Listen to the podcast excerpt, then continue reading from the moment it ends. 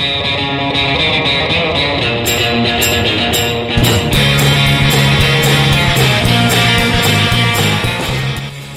here they are from Uppsala and Ytterhuda, Thomas and Ola, presenting Klubb MX Star.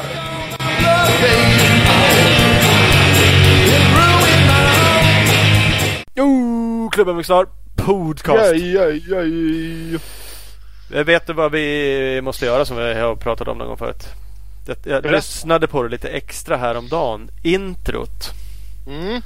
Det måste vi göra. Ytterhogdal. Du har väl ändå bott skapligt längre? I snart 1,5 år i alla fall. Ja, så ligger vi lite efter. Ja. Så att den tar vi på någon gång. Julledet. Nytt år. Nytt intro. Vi har ju pratat om det någon gång. Vi tycker ändå att på något sätt så gillar vi det där. Men man kan ju ändå byta ut Ytterhogdal. Jajamän. Frågan är hur du skulle få tag på han The Voice. Ja. Du den bara som läste in det där. Det kan bli tungt. Ja. Helvete, han finns väl inte kvar. Nej, det där är svårt. Ja, vi får se. Ja. Nu kanske vi ska utlysa en tävling där folk får mixa ihop ett nytt intro åt oss. Ja, jag vet. Okay.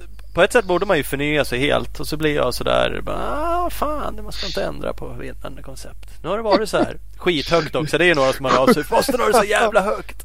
Skithögt och klart vinnande efter vi har haft i typ 178 avsnitt och inte ändrat. Vi är fortfarande Sveriges största cross-enduro-podd. Ja, så är det bara. Ja, det är.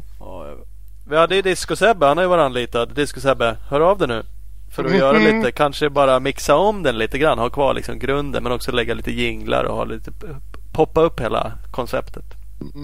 Jag vet inte. Disco Sebbe tror jag har det har vi nog tappa. Han har förbrukat sitt förtroende. Han har behöver ta in någon ny. Mosa på en till unge nu, inte så eller på väg. Säkert. Ja. Yes. Hörru, dagens avsnitt presenteras av Håge Stickers. Smack bara. Grymma dekaler. Gå in på hgstickers.com och så beställer man. Kan man beställa plastkit och grejer direkt? Får man det bara påklistrat. Klart. Så bara pluttar man i att man vill ha ett monterat och klart, så gränsfall på att de till och med kommer hem och skruvar på plast något. Ja, då kanske jag svänger förbi med hojen så får man det påskruvat bara. Ja. Kolla det. Skriv ett mess på hgstickers Instagram. Kolla när läget vad de gör. Precis. Bara säg att du, nu har de lovat så här, kan ni bara lösa det? Jag står här utanför. Kommer du ner och klistra eller fan ser du ut? Du har stått här bra länge nu. Fixar. Kimma fixar. Ja. Härligt. Ja, men vad skönt då. Vad heter det? Vi har ett lite miljöavsnitt.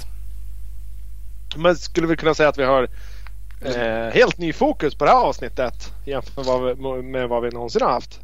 Att vi har fokus på miljö. Ja, inte att vi har fokus överlag, utan att vi har miljöfokus. Det har vi väl inte jobbat med så mycket förut. Nej, det har vi nog inte. Skiter vi i. Ja, vi egentligen inte. Jag tycker ändå att miljökämpar. Men nu var det dags. Och nu har vi fått lite vad heter det, hype från folk att fan, där bor ni. Upp. Och då gjorde vi det. Såna är vi. Vi lyssnar på folket. Nej, men det var jätteroligt avsnitt. Massa rolig information faktiskt på ett kul sätt. Vi pratade ju med Mikael Norén som är Svemo-kille, miljösamordnare på Svemo. Och sen så surrar vi lite med Henry Romlin. Han surrar mest. Han surrar mest, ja, exakt. Och man får reda på varför han kallas för Hulken. Fan, jag skulle också vilja att ett smeknamn som är framkommet på det samma sätt, alltså av den människan. Det hade varit coolt. Ja, det hade varit coolt. Lyssna, får ni reda på det. Nej, Hulken är gångbart. Han var inte just smeknamn utan jag förstår. Jag förstår. Men vi pratar lite om att det ändå funkar med Hulken. Jag kallas ju för Pöben ändå, liksom fick ett uppsving när jag började åka hoj igen för massa år sedan, men det är ju inte riktigt lika fint. Det är inget man så här presenterar sig till random okänd människa. Nej, inte lika flashigt som Hulken. Hulken är lite neutralare då. Så att, ja. Men så kan det vara. True that. Vi har olika kompisar. Som inte. Hörru, vi ska slå ett litet slag för en annan gemensam homie vi har. kompis vi har, ja absolut. Och som vi jobbar ju lite med också, Race Magazine och Kalle Lundstedt. Han kanske skulle börja kallas Hulken. Ja, han är lite hulkstark faktiskt. Ja, försöker det. Hulk-Kalle. Han är ju bara chefredaktör för Race Magazine och har ju verkligen steppat upp sitt game nu, måste vi säga. Det måste vi fanfara för åt han. Men det måste vi ju hypa. Det gör han ju sjukt bra. Ja, men man satt vid telefonen då och så bara pling pling, så dök det upp någon sån här flashnotis bara. Ny tidning, Race Magazine. Då poppar den upp i Race Magazines nya app innan man får den i lådan hemma till och med. Så kan man läsa den där. Då är ju för fan jävligt flashigt. Skitballt, slipper du bli en sån här hög med tidningar på toaletten. Nu har man bara lilla telefonen med sig. Sitter och smygläser lite vad som har hänt där och så. Tidningen har ju verkligen sin charm, men det är rätt härligt då liksom. Dels kan man ju läsa den lite innan och snabbkolla. Vissa, jag gillar ju de här notiserna i början. De brukar alltid läsa igenom direkt liksom. Det är kul. Och sådana saker. Så kan man ju skumma det lite i luren. Det är ju fantastiskt härligt. Det är lättare att smygläsa på toaletten på jobbet om man slipper ta med sig tidning. Det är det också faktiskt. Det är inte så oviktig aspekt. Nej, helt klart. Superviktig faktiskt. Aspekt. Det är hyfsat avslöjande när man kommer ut från muggen med en tidning ihoprullad under armen.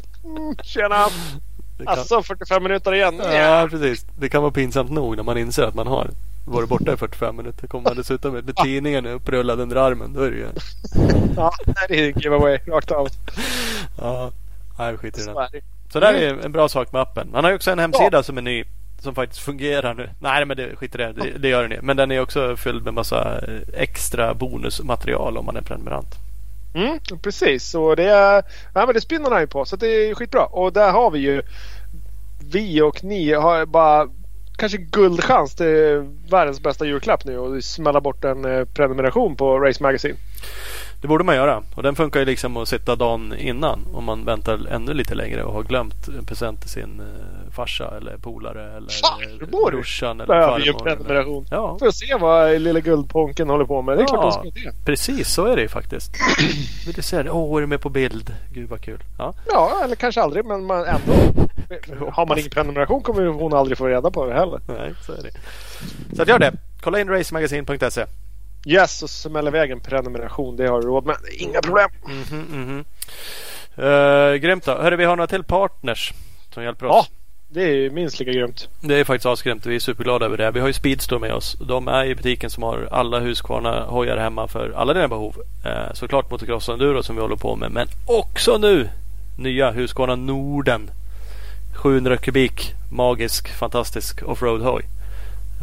Så den ska man in och klämma och känna lite på. Jag kollar lite på den här om dagen. Villhöver motorcykel har vi sagt förut.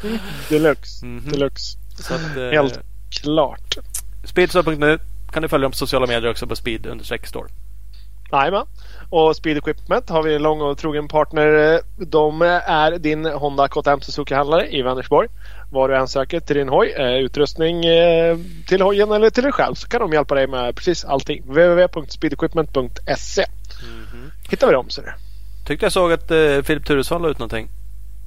Skulle sälja en bike där han. Ja, så där står det en fin snabb åkar KTM från Ture. Snabb hoj, garanterat aldrig körde i regn. Nej, precis, den där. Förmodligen aldrig varit skit under skärmarna.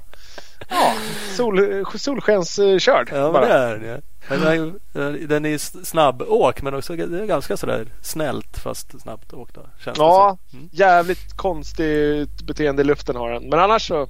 Förutom att den kastar snett i luften så är den helt okej. Så är det ett drömköp, skulle jag ha sagt. Ja, så kolla in det, man vill ha en fin bike. C&C Motorcycles Tibro, Kållered. Jajamän. De har vi med oss också. Två fantastiska butiker. De har ju cross-enduro-hojar och nästan alla märken, utrustning, reservdelar och allt du bara kan tänka dig. Så att kolla in det, C&C Motorcycles. Jo! Fint då. Vad heter det? Ska vi bara gasa igång med lite gäster? Men det är väl lika bra. Kör vi så kör vi liksom. Jop. Hej, Mikael Norén, är det så? Jajamensan. Härligt. Välkommen till Klubb MX Star. Tack så jättemycket. Vi får väl se vad det är för avsnitt, tänkte jag säga, men vi har ju lite miljöfokus, tänkte vi, och prata lite grann. Och då har vi fått nys om att det kan ju vara sånt som du kan lite grann om rent generellt kanske, och också inom Svemo och motorsporten. Ja, precis. Jag har ju sysslat med det här ett tag nu. Men jag är faktiskt en motocrossförare i grunden. Det är kanske därför man har blivit kvar på Svemo ett tag, så att man har lite av båda världarna, så att säga. Ja. Så att, det är väl en bra inkörsport om inte annat. Ja, men precis. Sen är det inte bra om allt för många bara håller på med samma saker heller. Det är en bra spridning på bakgrunden hos folk. Ja. Men i mitt fall var det jättebra när man är ute på banan. Man förstår ju de här alla ideella krafter att, och så kommer vi att prata miljö, då gäller det att veta vad man säger på rätt sätt och så vidare. Ja, jo, men så är det. Så på vilken nivå har du hållit på själv då? På någon högre nivå eller? Jag tävlar i alla fall, och i mina bästa stunder så kunde jag väl slå någon elitåkare, men så mycket mer var det inte. Men i matkuppen var jag med ibland, och uppe i Avesta körde jag deras serielag några år, och sen var jag i Sala EMS från början. Och Bengt Ekumlin, som jag tror ni har intervjuat honom också. Ja. Mm. Han var ju min läromästare från när jag var knatte. Det ser. Han har ju lärt mig mycket från barnsben. Right. Man anar någon liknande dialekt, tycker jag. Ja, men vi är ju uppväxta precis på samma ställe, jag och Benke. Ja. Och vi har umgått väldigt mycket, så vi kanske till och med använder samma, ännu mer lika, så samma uttryck och håller kvar i. Även om ni har ändrat dialekten så har ni gjort det gemensamt. Ja, men jag skulle tro det. Precis. Så att, men sen började jag plugga på högskolan i Västerås, så flyttade jag till Västerås. Och då under de studierna så startade vi upp ett eget företag. Då kom vi i kontakt med olika kommuner och så. Så gjorde vi lite jobb, projektjobb. Och sen när vi hade pluggat klart så sa, men det här var ju så bra, så vi vill att ni fortsätter. Och i den banan så hade jag alltid haft den här drömmen att få jobba med det jag älskar, liksom motocross, motorsport. Så kontaktade jag Svemo 2010. Och de var ju väldigt sugna på det här direkt. Det var ju väldigt roligt att man fick den responsen direkt från Svemo. Man förstod ju det att det är många klubbar som har det svårt. Det är inte så lätt alla gånger när man ska möta myndigheter och kommunfolk. Då kommer en massa miljökrav. Ofta kanske inte de har bilden av oss som några miljövänner direkt. Nej. De kanske har lite förutfattade meningar och så. Så kan det nog vara. Första tanken är ju liksom motorsport och bara ut och röja. Svartåkning tänkte jag säga, köra sönder. Om man är inte så insatt. Avgaser och låter illa kanske framförallt. Ja, det är med. Ja, men lite så. Och det får man ju kämpa lite med. Men som vi var inne lite på i början där kanske, med biologisk mångfald har ju öppnat upp mycket dörrar här. Att ha en väldigt tydlig positiv miljöpåverkan i våra verksamhet faktiskt. Det är ju ganska unikt. Ja, det låter... Alltså, jag har varit så här... Ska jag vara kritisk till det här nu? Eller någon gång förut också, biologisk mångfald. Det låter ju så jävla fräckt. Och det figurerar i artiklar och grejer kring det där. Liksom, och så känner man... Är det slagord här nu som används för att liksom bara bearbeta det här och få gehör? Eller ligger det faktiskt någonting i det liksom? Nej, men det här ligger ju väldigt mycket bakom. Det är ju massa vetenskap och forskning som hållit på i många herrans år. Att överhuvudtaget börja jobba med det här var ju att när jag började på Svemo 2010 så började jag skanna av massa, precis som du sa, artiklar och allt möjligt som skrivs om oss. Och då hittade vi att det var en professor, Nils Ryrholm, han är professor i zoologi, som hade skrivit en artikel redan 2005 i Dagens Nyheter som just tog upp det här att motorbanor är bland de sista ställen vi har hög artrikedom i Västeuropa, stora delar av världen. Så han har ju forskat på det här. Det var ju långt före jag kontaktade honom. Så det här är ju vetenskapligt på alla sätt och vis. Ja. Och det här med miljö, man kan ju säga att ja, man pratar om greenwashing och sådana här bitar. Men det, jag brukar säga, det är precis som i vanliga livet. Om du påstår saker som inte är sant, då blir du väldigt kortlivad på vad den håller på med, så att säga. Det är precis samma sak här. Jo, men absolut, det kan man ju tänka sig. Vad är det för, om vi bara backar till Svemo, du är ju kvar på Svemo, vad är det för roll? Har du haft samma roll och titel hela tiden där? Ja, miljösamordnare kan man säga då, via mitt företag. Så jag är på konsultbasis på deltid kan man säga, som jag gör mitt jobb där. Ja. Vad liksom går det ut på då? Om man... Dels mycket är det här hjälpa klubbar som har problem. Och de ringer och mejlar mig ofta. De har haft och kanske tillsynsbesök. Det kan vara bullerfrågor och alla möjliga saker som de kan behöva hjälp med. Och det brinner jag för att hjälpa till så gott jag kan. Och det har väl gått bra tycker jag. Och sen har vi haft det här stora projektet i biologisk mångfald. Vi har besökt ungefär 40 klubbar. För att få att just inte bara sitta inne på ett kansli och vända papper. Utan vara ute i verkligheten så att säga. Det var ju väldigt uppskattat tror jag. De här klubbarna var oss. Och då har jag samtidigt försökt ta med professor Ryrholm och så långt det har gått representant från kommun och så vidare. För det är ju som jag var inne på lite tidigare att många som sitter bara på kontor kanske har någon tror att vi badar i spillolja eller något sådär. Men alla som verkligen kommer ut till våra banor när man får presentera i lugn och ro, de blir ju imponerade allihopa. Det är ingen av de biologerna vi har tagit med ut som har liksom sagt emot det. De fattar ju direkt. Så det är ju viktigt att få med de människorna ut till banorna och på ett trevligt sätt presentera verksamheten och så vidare.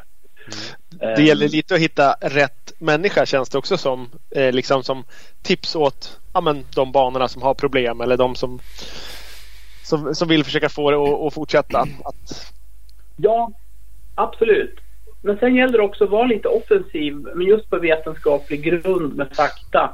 För om en kommun eller så hinner säga någonting så att säga dumt eller någonting, eller då blir det väldigt svårt för kommunen att backa från det. Så det gäller att fort ta tag i det, även innan man har problem. Det kan ju hända imorgon att det kommer ut en ny miljöinspektör som inte kan någonting, kan ställa till väldigt. Jag tycker ju varenda klubb borde ta en proaktiv kontakt med sin kommun, presentera det här. Vi har jättefint material på Svemos hemsida och så vidare som man kan ta del av och presentera i den mån man kan. Det är verkligen tycker jag viktigt. Ja, men vi har kollat runt mycket nu och det har fått lite länkar och kikat liksom och det finns ju massa material från alla möjliga år och på olika nivåer.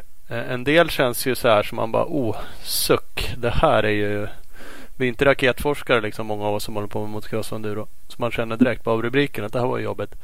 Ja. Men det är klart, frågan är ju vem man riktar sig till. Riktar man sig till då kommunfolk så är det ju kanske någonting annat man vill ha än om man riktar sig till medlemmar och på klubbar och Svemo. Jag vet inte om man tänker olika där liksom, vilket fokus man har.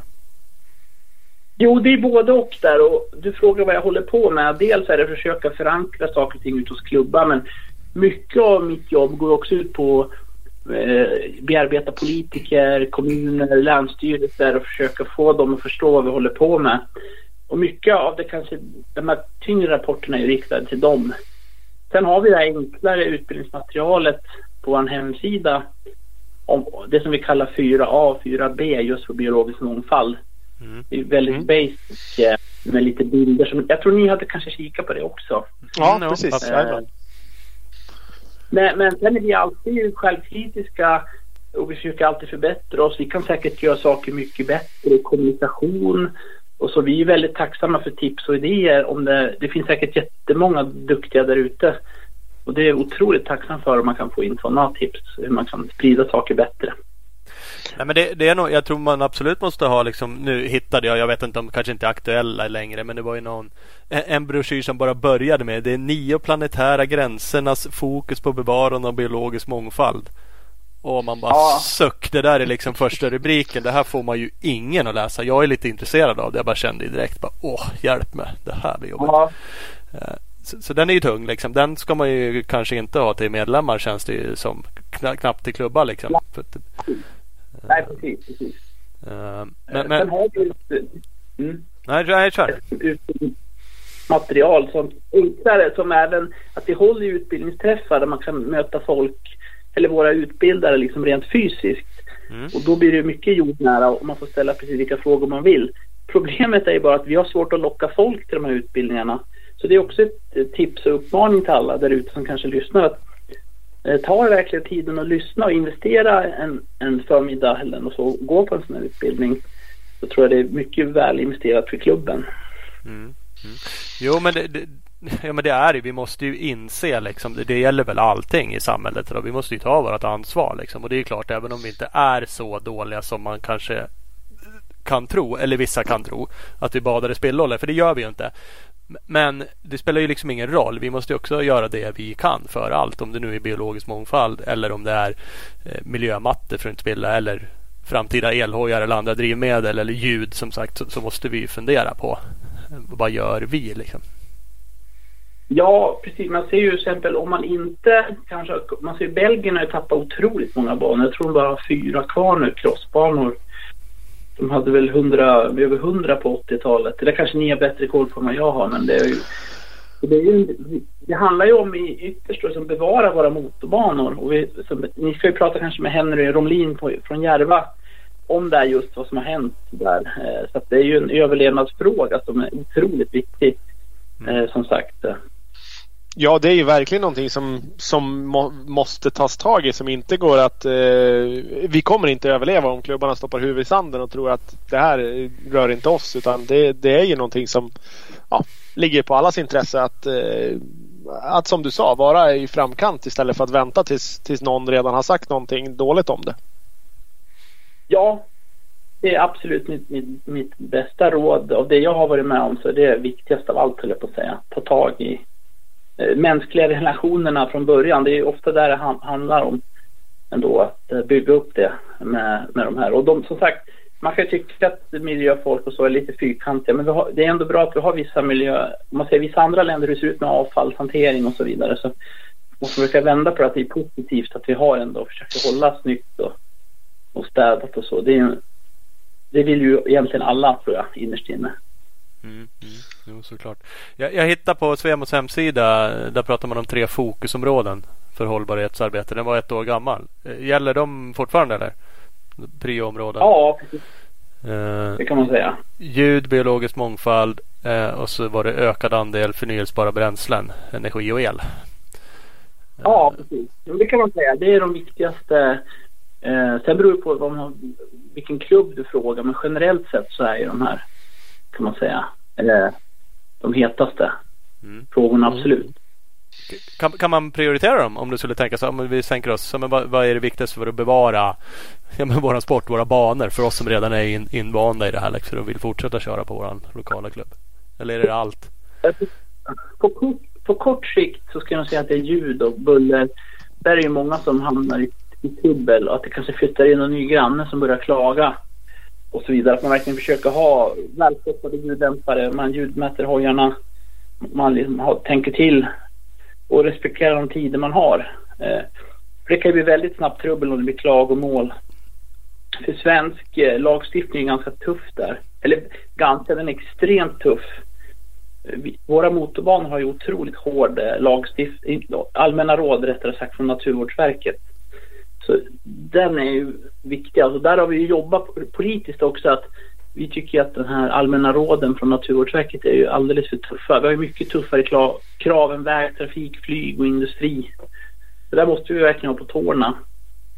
Och där återigen det här med mänskliga relationer, att man försöker informera sina grannar och göra lite utskick och besök och bjuda dem på kaffe och förklara varför vi har vår verksamhet, att vår verksamhet har mycket stor social nytta.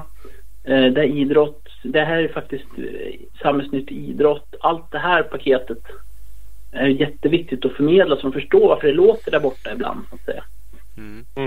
Att det inte bara är någonting negativt som stör deras kaffedrickande, utan att det faktiskt har en positiv påverkan på resten av samhället, eller delar av det i alla fall, i närområdet. Absolut, absolut. Det tror jag är jätteviktigt. Och RF, Riksidrottsförbundet, har gjort mycket det här med idrottens samhällsnytta i sig. Det här med gemenskap, att barn och ungdomar har någonting att göra. För det är ju inte alla som håller på med fotboll och hockey, så att säga. Det ska finnas en mångfald av idrotter också. Där tror jag vi har en viktig roll att spela och ha, för att vi finns kvar. Vad tycker du, såg du häromdagen? Det kom ju som en bomb med nya Stark Varg, elhojen som lanserades. Ja, det är jättehäftigt tycker jag personligen. För då löser man ju det här. Då kan man ju åka dygnet runt, eller på att säga. Ja. Utan att störa någon. Så det öppnar upp lite stora möjligheter. Det verkar som har byggt den här hojen från grunden. Verkligen. Och med Sebastian Tortelli, han vet ju vad han håller på med, så att säga. Att han har varit med och testat. Och Polän och de här grabbarna. Så det verkar ju otroligt seriöst. Eller vad har ni för intryck, om att ställa en motfråga då? Eller hur känner ni? Nej, men det är ju jättekult. Jag gillar verkligen det där. Jag tycker att det har ju funnits några andra liksom, och KTM har haft en freeride ett tag, lite sådana saker. Den har ju inte varit racebyggd på samma sätt liksom. Det har ju varit typ ett komplement kanske, men absolut ingen ersättare. Men det här känns ju, ja, nu har de ju verkligen kommit längre. Ja, men det har det. Men nu bygger man en maskin som faktiskt då på spesarna i alla fall går och liksom använda som en vanlig racecross eller enduro.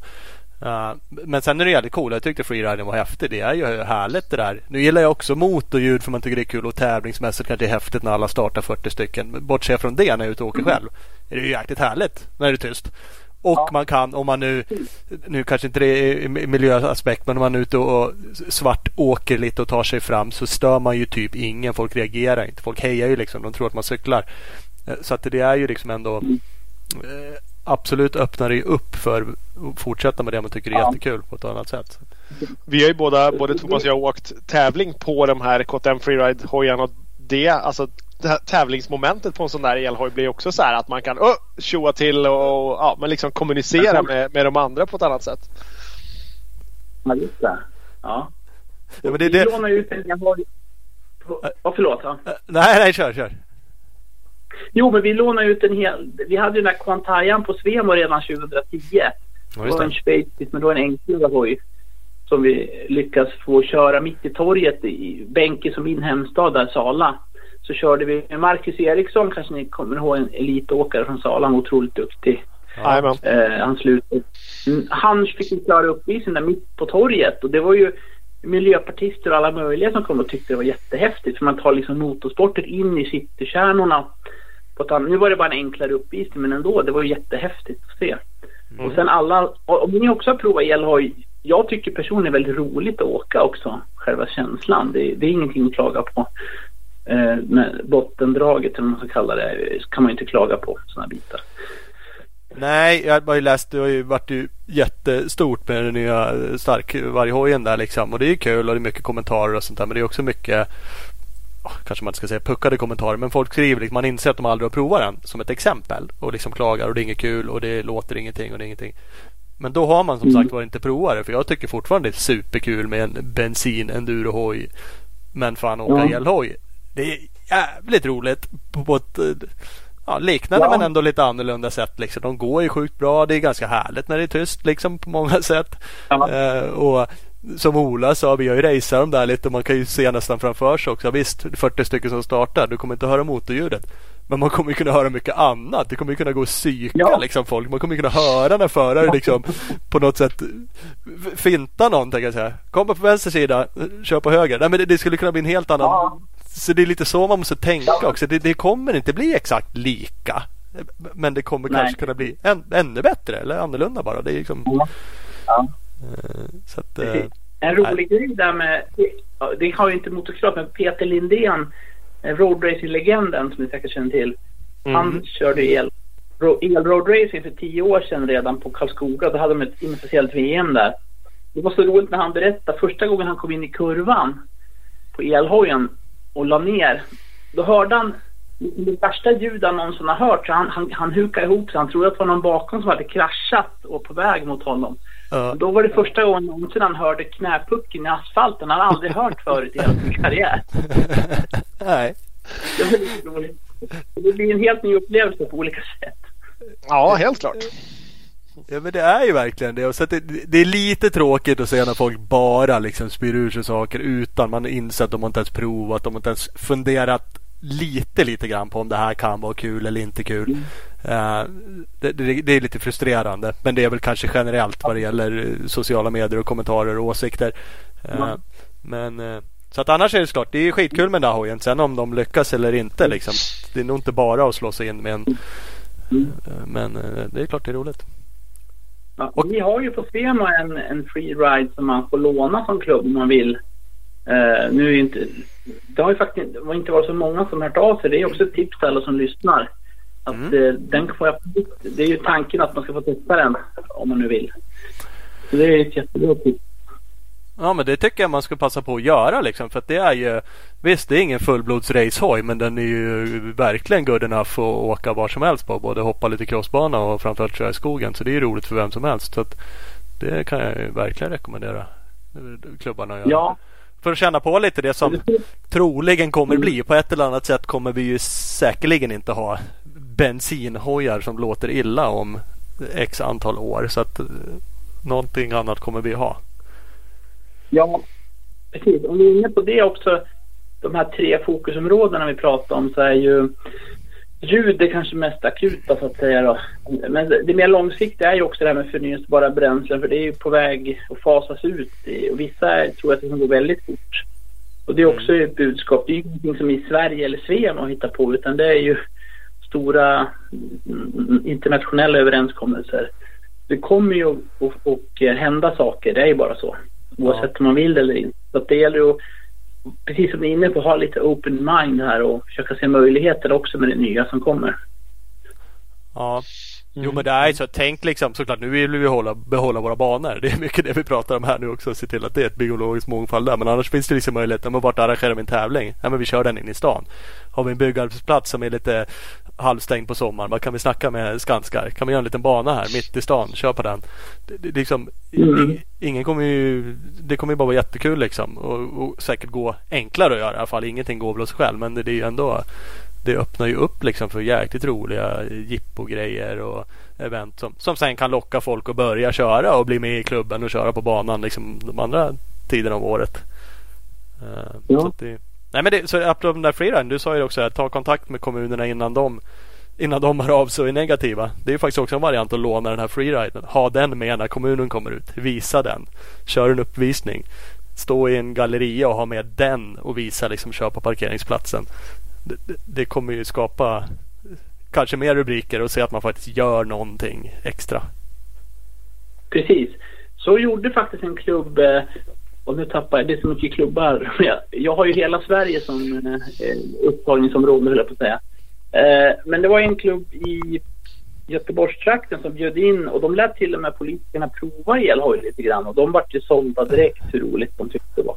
Ja. Det finns ju mycket där man är lite kreativ, hur man kan förbättra relationerna. Ja, men så är det helt klart. Ja, en sån hoj täcker ju in allt där. För om man går tillbaka till det biologiska mångfaldet där läser man, jag har inte läst alla de här artiklarna och sådär, men man pratar så mycket om att det ökar liksom på, ja, men mer insekter trivs i den här miljön vi skapar då, där vi river upp sand och jord och liksom det är mer rörelse än vad det är i en vanlig skog liksom och sådana saker. Och det är en intressant aspekt som man kanske inte tänker på, inte gjorde för några år sedan. Man tänker mer att man bara förstör kanske. Men... Och det du är inne på är den här gamla förlegade synen på att miljön och naturen, det ska bara få vara i fred, det är det bästa. Men det är helt fel. Utan vi har haft en kontinuerlig störning. Ja, professor Ryrholm brukar ju prata redan om dinosauriernas tid, har ju de bökar runt. Nu kanske det blir lite överkurs här med svåra ord, men då den här, nu får ni kanske stoppa mig här, men jag bara drar det här lite så här, kan vara lite roligt att höra. Ja. Vi har ju haft den här störningen i naturen i år miljoner, så att många växter och insekter har ju blivit så kallade opportunister, att de behöver ju nyrörd jord och kantzoner som vi skapar, och de här avåkningszonerna mellan våra slingor är ju som ängsmarker, som en otrolig brist på i dagens landskap så att säga. Och det finns ju som ofta finns det en potential i marken som man inte ens känner till. Till exempel på Enduro VM 2014, då gjorde vi en jättehäftig läktare där vi rök massa små tallar som mådde jättedåligt, som inte hade någon värde, som var halvruttna. Vi rök upp dem med roten, och Greta MS måste berömma dem åt. De gjorde en fantastisk insats där. Nu är det Enduro i och för sig, men det är samma princip.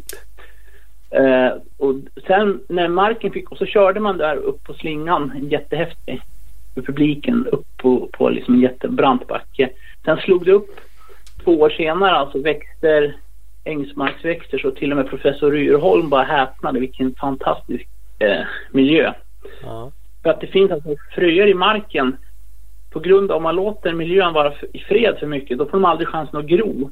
För det är bara vissa växter som brer ut sig på de andras bekostnad, så att det är sådana här kvävegynnade. För vi har en igenväxningsproblematik, om man säger så. Det kanske många har talat om.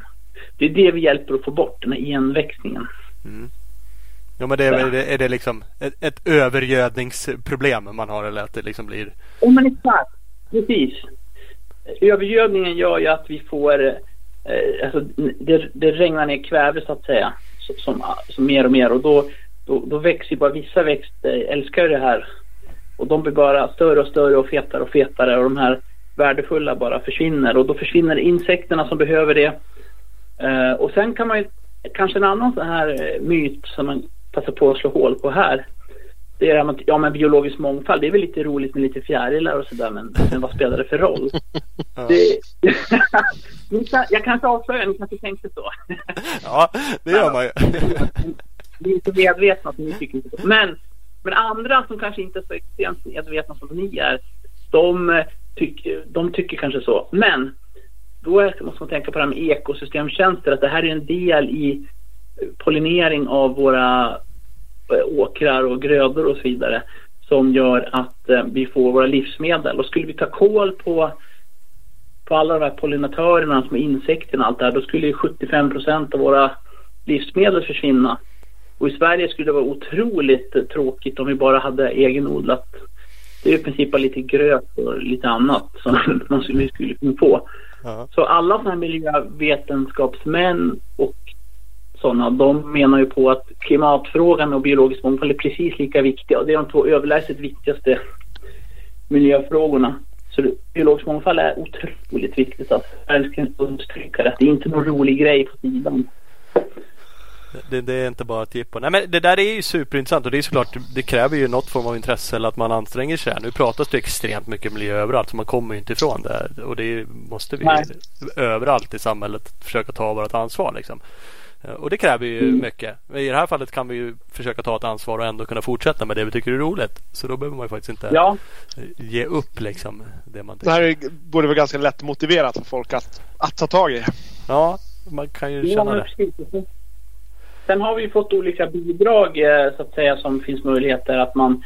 Nu är det inte pengar i handen så, utan det är mer att man kan få... Att man får finnas med och marknadsföra sig mot sponsorer och så. Alltså, för många av de här bidragen, det här LONA vi pratar om, finns ju med på Naturvårdsverkets databas över bra exempel. Och jag tror att det blir mycket lättare att locka stora sponsorer till sporten om vi verkligen kan få ordning på det här och lyfta upp det. Och att vi alla hjälps åt att sprida kunskaperna. Mm. Så det kan ju få sporten att växa och underlätta ekonomiskt också. Och sen en annan viktig poäng i det här med skötseln av våra anläggningar på ett biologiskt smart sätt. Det är klart att det kan ju vara lite nytt så där för många. Vi kommer ju med generella skötselråd till klubbarna när vi gör de här besöken. Men vi försöker göra det i väldigt tät dialog med klubbarna och väldigt stor respekt för deras tid. Men syftet är att den här skötseln vi förordar magrar ju marken. Och det är egentligen en gammal klassisk hävd av ängsmark, där man slår och tar bort. Och till slut så kommer den här tillväxthastigheten på. Så skötseln av anläggningarna kommer mycket enklare på sikt än att man bara slår ner och låter det ligga, och så bara gödslar och växer ännu fortare. Så måste man nu jobba hela tiden med, och hålla undan de här avvakningszonerna. Så det är också en tanke bakom det här, att det ska underlätta för klubbarna på sikt. Sånt där tror jag är superviktigt att få med, och det kanske finns med, men jag har ju skummat och kollat igenom de här miljöutbildning del 4A och 4B, och det är lite det du pratar om nu. Hur gör man liksom, om man ska trimma, eller kanske inte ens köra trimmer, man ska ha någon sån här sax speciell, och så var det ju just där, men låt det ligga i någon vecka, sen måste man ta bort det, och så känner man direkt bara, det där är jobbet, det är jobbet nog att klippa ner skiten, ska jag gå dit några veckor senare och ta bort det?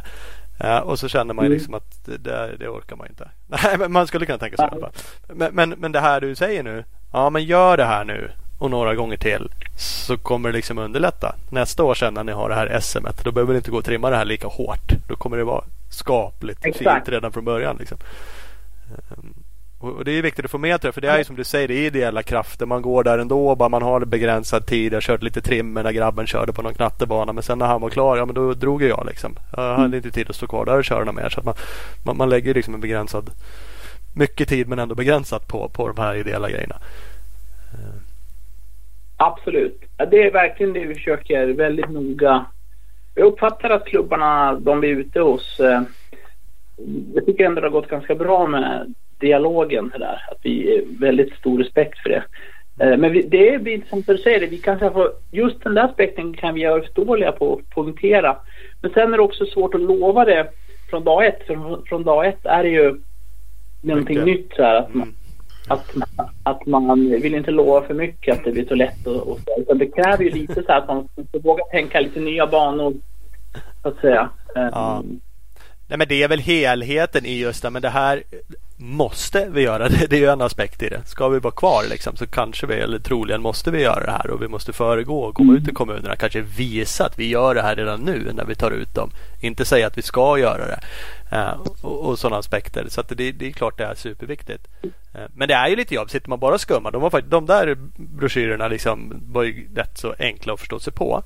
Men man inser också att det är lite jobb. Det ska bort gräset. Okej, en vall. Det är inte bara att den ska sladdas upp av en motorcykel. Nej, men den ska vara helst lite bredare upp till och platt och en viss lutning. Det är ju lite att tänka på. Så det är klart det kräver en del av dem som håller på med det här.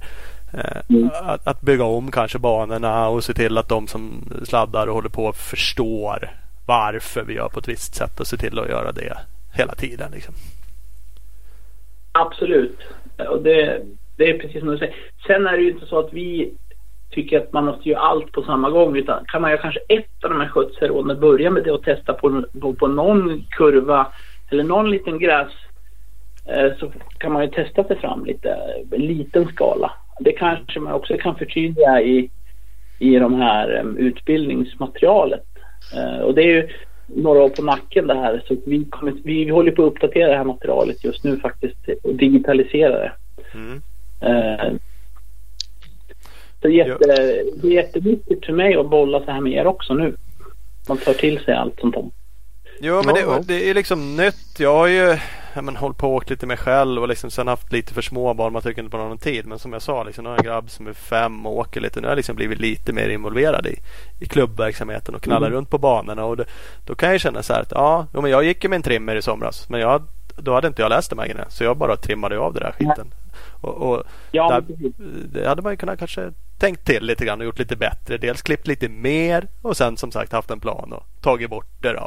Så att det är ju, det var ju det bara på lilla knattebanan, men det är också som du säger, börja någonstans. Ja, men vi kör den då med miljöplan och se vad som händer liksom. Kommer det funka? Kommer det växa lite mindre här om 2-3 år? Ja, okej, fan, det var ju bra. Ja, men det är ju även signalpolitik i det liksom, ett signalvärde att vi gör någonting, vi börjar någonstans. Det är, ingen kan förvänta sig att alla ska göra allt på en gång, men att man ändå börjar liksom. Jag kan säga det, den klubb som börjar med det här bara i liten skala kommer ju imponera djupt på kommunerna, för de har ju ofta kanske inte riktigt koll på det här heller, och då visarna kan man ta tag i bollen. Så att det finns ju många vinningar där i de här relationerna också, att man ligger i framkant. Man får ju sådana här tillsynsbesök av kommunerna ibland. Och en helt annan grej, det var en miljömatta tror jag i Soternäs, eller man uttalar det. Just det här att ligga i framkant. Det var ju det här med, när miljömattorna kom. Vi har ju Bengt Johansson i Uddevalla som är en fantastisk man vi har med i miljökommittén som har drivit på det. Han ligger ju bakom Uddevalla VM väldigt mycket också. Han berättade, han stod i Soternäs i depån, så kom det en miljöinspektör i bandepån där och tittade runt, och så hörde han, ja men titta, alla har ju miljömattor under cyklarna. Här har vi ingenting att hämta, nu åker vi till nästa objekt. Ungefär typ så. Det är så man någonstans vill ha det, att man är proaktiv, och det första intrycket är viktigt. Det är precis så här, signalpolitik. Det är ju faktiskt viktigt att visa att man har lite koll på saker. Jo. Ja, men jag tror det, och jag tror att en annan liksom aspekt just miljömatte, där är ju liksom klassiskt folk surar att man behöver ha det, och så bara, jag spolar ju ändå av den där när jag kommer hem liksom. Så kommer jag ändå rinna ut allting, och det kanske folk gör, jag med kanske till och med liksom. Och det är ju säkert inte perfekt, Men det kommer ju ändå till det du säger. Ja, men signalvärdet, vi gör ändå någonting. Vi tar ett litet steg.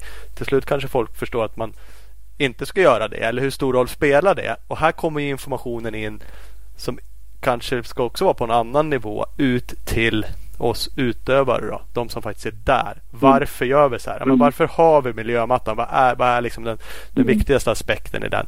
Och hur ska man liksom behandla den sen? Ja, men vad händer om du spolar av den när du kommer hem? Ja, det är ju inte perfekt, men hur ska man göra istället då?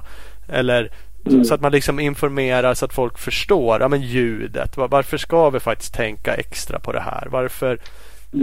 Varför kommer vi ändå komma till el sen? Det är inte vi som bestämmer det. Det är liksom hela världens grej. Fossila bränslen kommer försvinna. Det är bara köp det. Ställ dig in på det bara. Det är liksom inget vi behöver diskutera egentligen om det ska försvinna. För det ska det. Och det är ett annat typ av informationsflöde. Det är dit jag vill komma. Liksom. Där klubbarna behöver ju in lite mer på djupet och göra lite mer åtgärder. Förarna och de andra behöver liksom få en medvetenhet och förstå det. Vi har ju också ett system för att försöka nå ut med det här. Vi har ju det här med miljöcertifiering av anläggningar som ska göras regelbundet. Då. Mm. Det vi har ju som checklista på egentligen håller på att säga allt där vi håller på att prata om. Där klubbens miljöansvarig ska gå igenom det här, och sen är ju syftet då att klubbens miljöansvarig ska sprida de här kunskaperna vidare. Mm. Men återigen, där är ju den här ideella krafter att det är svårt att hinna med allting, men vi försöker ju från förbundets sida så gott vi kan, men vi kan säkert göra det bättre. Återigen där också, hur kan vi göra det bättre? Vi är tacksam för förslag och så vidare på den biten också. Vi når ut till alla på något sätt i alla fall. Mm. Jo, nej, men det är ju jättesvårt. Jag förstår också ideella krafter. Jag ska inte säga att jag är verkligen inte bättre än någon annan på. Kanske varken ta åt mig eller informera. Det är liksom svårt, men det är ju viktigt då. Det är ju jättebra liksom att Svemo är med och föder alla med så mycket material som möjligt liksom, såklart. För det är så man slipper sitta och ta fram det själv. Så det är jättebra. Men apropå kontakt, kan man kontakta dig direkt eller går man till liksom någon annan på Svemo om man vill ha hjälp eller liksom ställa frågor om det här nu eller få ta på de här materialen eller att ni kommer ut eller vad gör man? Ja, man kan det, men det bästa kanske att börja gå till distriktet, sitt distrikt. Det vet inte en gången om de kan hjälpa till. För om alla i hela Sverige ringer mig. Jag har ju liksom, jag brinner ju för det här också, men jag har liksom 24 timmar om dygnet bara. Ja. Det bästa är om distriktet först kan man ju fråga. Distriktet har ju miljöansvariga som är väldigt kunniga, som kan mycket av det här. Mm. Om inte de kan hjälpa så kan man ju kontakta mig. Och min kontaktuppgift finns ju på svemo.se. Mm. Det är ju bara roligt att försöka hjälpa till så gott jag kan. Sen har jag också ett kontaktnät som jag vill bygga upp. Jag har ju bra kontakt med advokat, en av de bästa i Sverige. Det kostar ju, det är ingenting som jag ska lova, utan det får man ju betala. Det är ju ganska hög timpenning, men det kan vara ganska bra. Vi har upparbetade kontakter med de som vi vet och litar på, som är schyssta. Det kan vara värt att lägga någon timme för en klubb där, så får man vara kvar istället, även om det kostar några tusen i timmen. Men det kan ju vara ganska lite i sammanhanget. Och sen har vi ju akustiker som vi samarbetar med, professor Ryrholm i biologisk mångfald. Så jag har ju ett ganska bra kontaktnät. Vi brukar kunna lösa de mesta frågorna, för miljö är ju ganska komplex och stort och brett och så vidare. Mm. Mm. Nej, men det är superbra, och som sagt vi tycker också det är kul, så kommentera sen på våra sociala medier eller skicka saker till oss. Vi kan ju skicka det vidare, eller det är roligt att bara förmedla. Det kan ju vara tips om som sagt, hur ska broschyren se ut, eller vad är det vi för info vi vill ha liksom, eller varför gör vi så här? Jag tycker det är värdelöst att jag inte får klämma över mitt filter på marken. Varför får jag inte göra det? Så liksom, så ställ sådana frågor. Då kanske vi kan ställa dem vidare till dig. Behöver inte alla kontakta dig. Kan vi samla ihop lite grejer så kan du svara på dem. Ja, det vore jätteroligt att få ta del av. Där kan man ju skryta lite med Svemo också, att det här är ju faktiskt vi världsmästare på, för vi har ju fått stöd av FIM och göra en stor vetenskaplig studie på allt det vi har gjort nu. Så FIM är jätte på det här, och jag sitter även med i FIMs hållbarhetskommission. Så det kom ju en stor studie här med professor Ryrholm som FIM har sponsrat. Tyvärr är den lite fördröjd nu av corona orsaker. Men det tror jag, och det väntar ju FIM på med stor spänning. det kan ju vara bra att veta att vi är med ett förbund som ligger i framkant verkligen här i det, saker och ting. Så vi gör så gott vi kan. Ja, men det är också roligt. Det där är ju liksom, det är ju kanske mer en förbundsgrej, men Svemo får ju mycket skit för allt egentligen. De får väl en del bra saker också, men det är lätt att klaga bara på saker och ting, och det är ju intressant här att det händer grejer och vi gör saker internationellt, och det här är ju faktiskt saker vi gör för att få vara kvar framöver liksom. Exakt. Jo, men många av de här som klagar, det är ju vissa som klagar på mig också, att varför gör det ingenting, och då har man inte ens varit in och titta på hemsidan, och de känner inte ens till, de tar liksom inte reda på basic grejer, att vi har ju utbildningar för alla som vill, vill jag på att säga. Ja. Mycket om man vill fördjupa sig, och vi finns ju flera.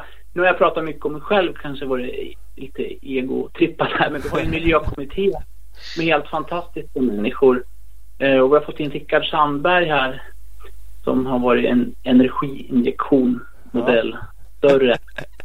Men han, till skillnad från mig, jag försökte åka cross, men han kunde åka cross så att säga. Och bara det är roligt att få in en sån kille. Han är otroligt seriös och framåt.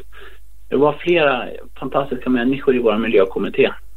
Så vi har ju ett team här som jobbar ihop. Och sen Pelle Westling är ju generalsekreterare.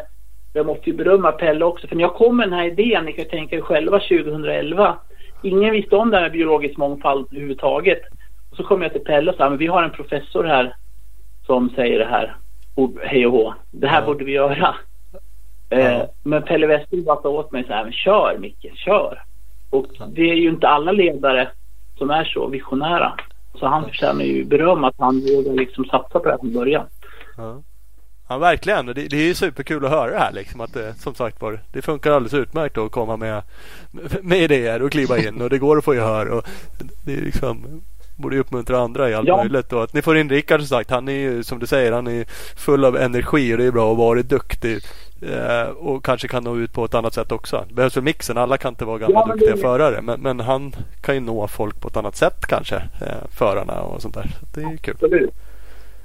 Och han har ju en fot in i branschen på ett helt annat sätt som är väldigt nyttigt för oss. Och, vi har ju vårt miljöforum snart. Vi har ju det varje år för, och då kommer vi ha bra föreläsare och så vidare som försöker liksom trigga våra egna sektionernas miljöansvariga, distriktens miljöansvariga. Så förhoppningsvis vidare ut till klubbar och så vidare. Bland annat den här Starkhojen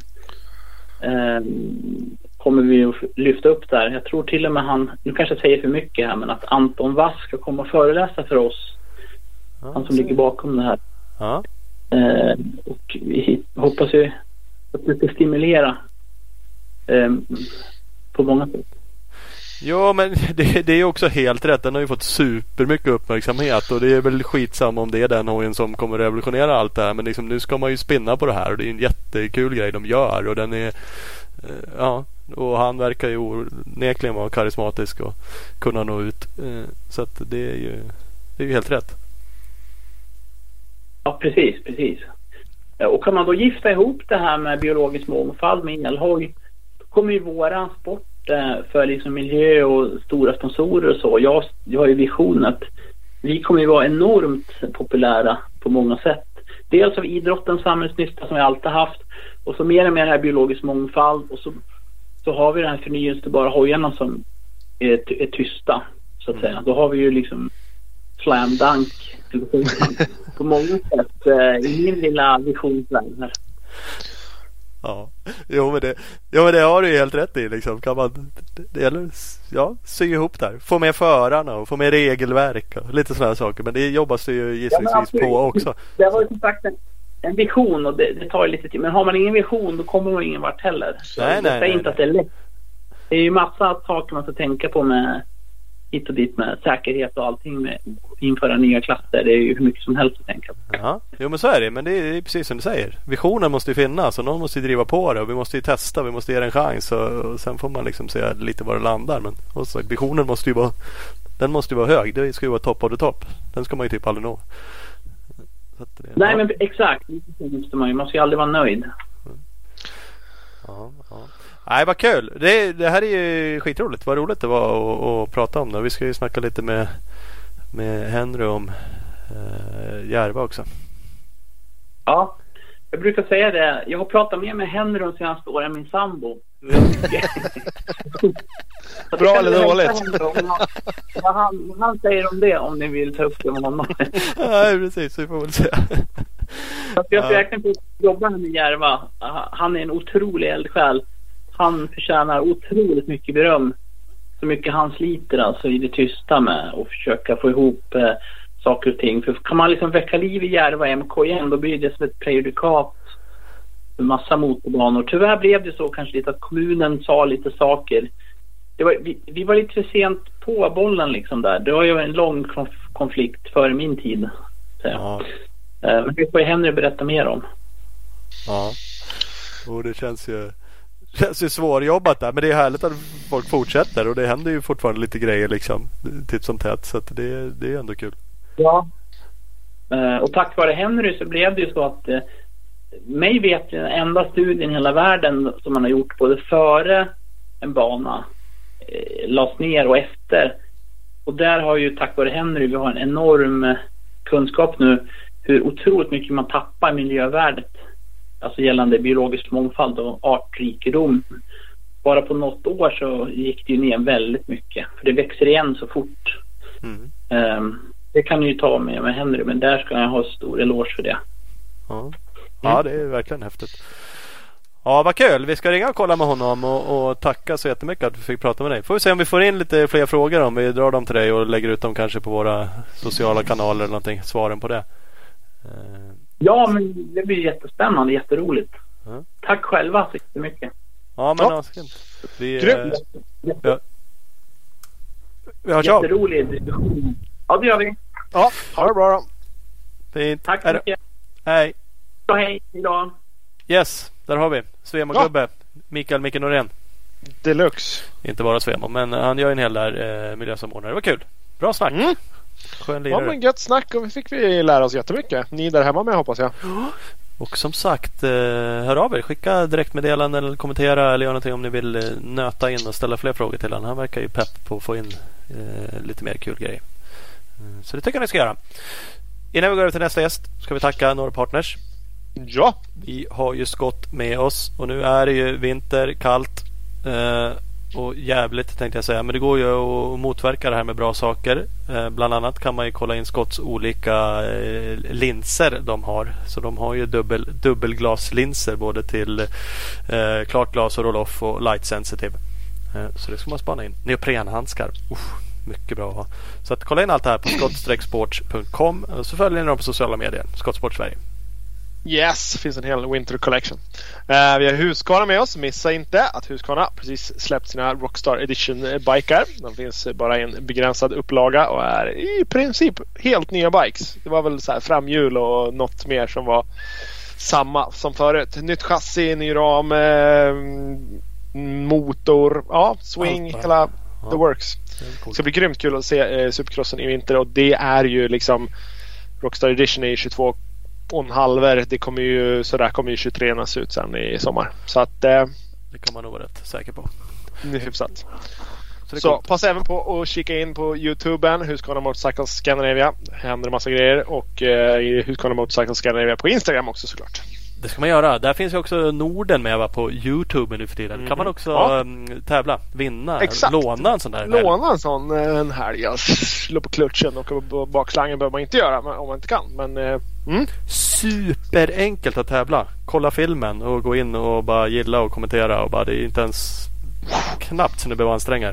Så att det ska ni gå in och kika på det. Grömmers då. Ska vi ringa Hulken eller? Ja, men det gör vi. Ja, men vi rullar väl på. Hej och välkommen, Henry. Hulken Romlin, är det så? Jajamän, tjena, tack ska ni ha. Ska vi reda ut Hulken, vad har vi för historia på den? Ja, den är gammal som gatan, tänkte jag säga. Det är Karla som gav mig det namnet 82. Ja, du ser. Det året Hulken kom på TV. Jag hade lånat hans landsvägshoj och typ felparkerat utanför Gällåsbutiken. Och sen var det, jag vet inte om de var från Joko eller någon annan där som vi importerade då.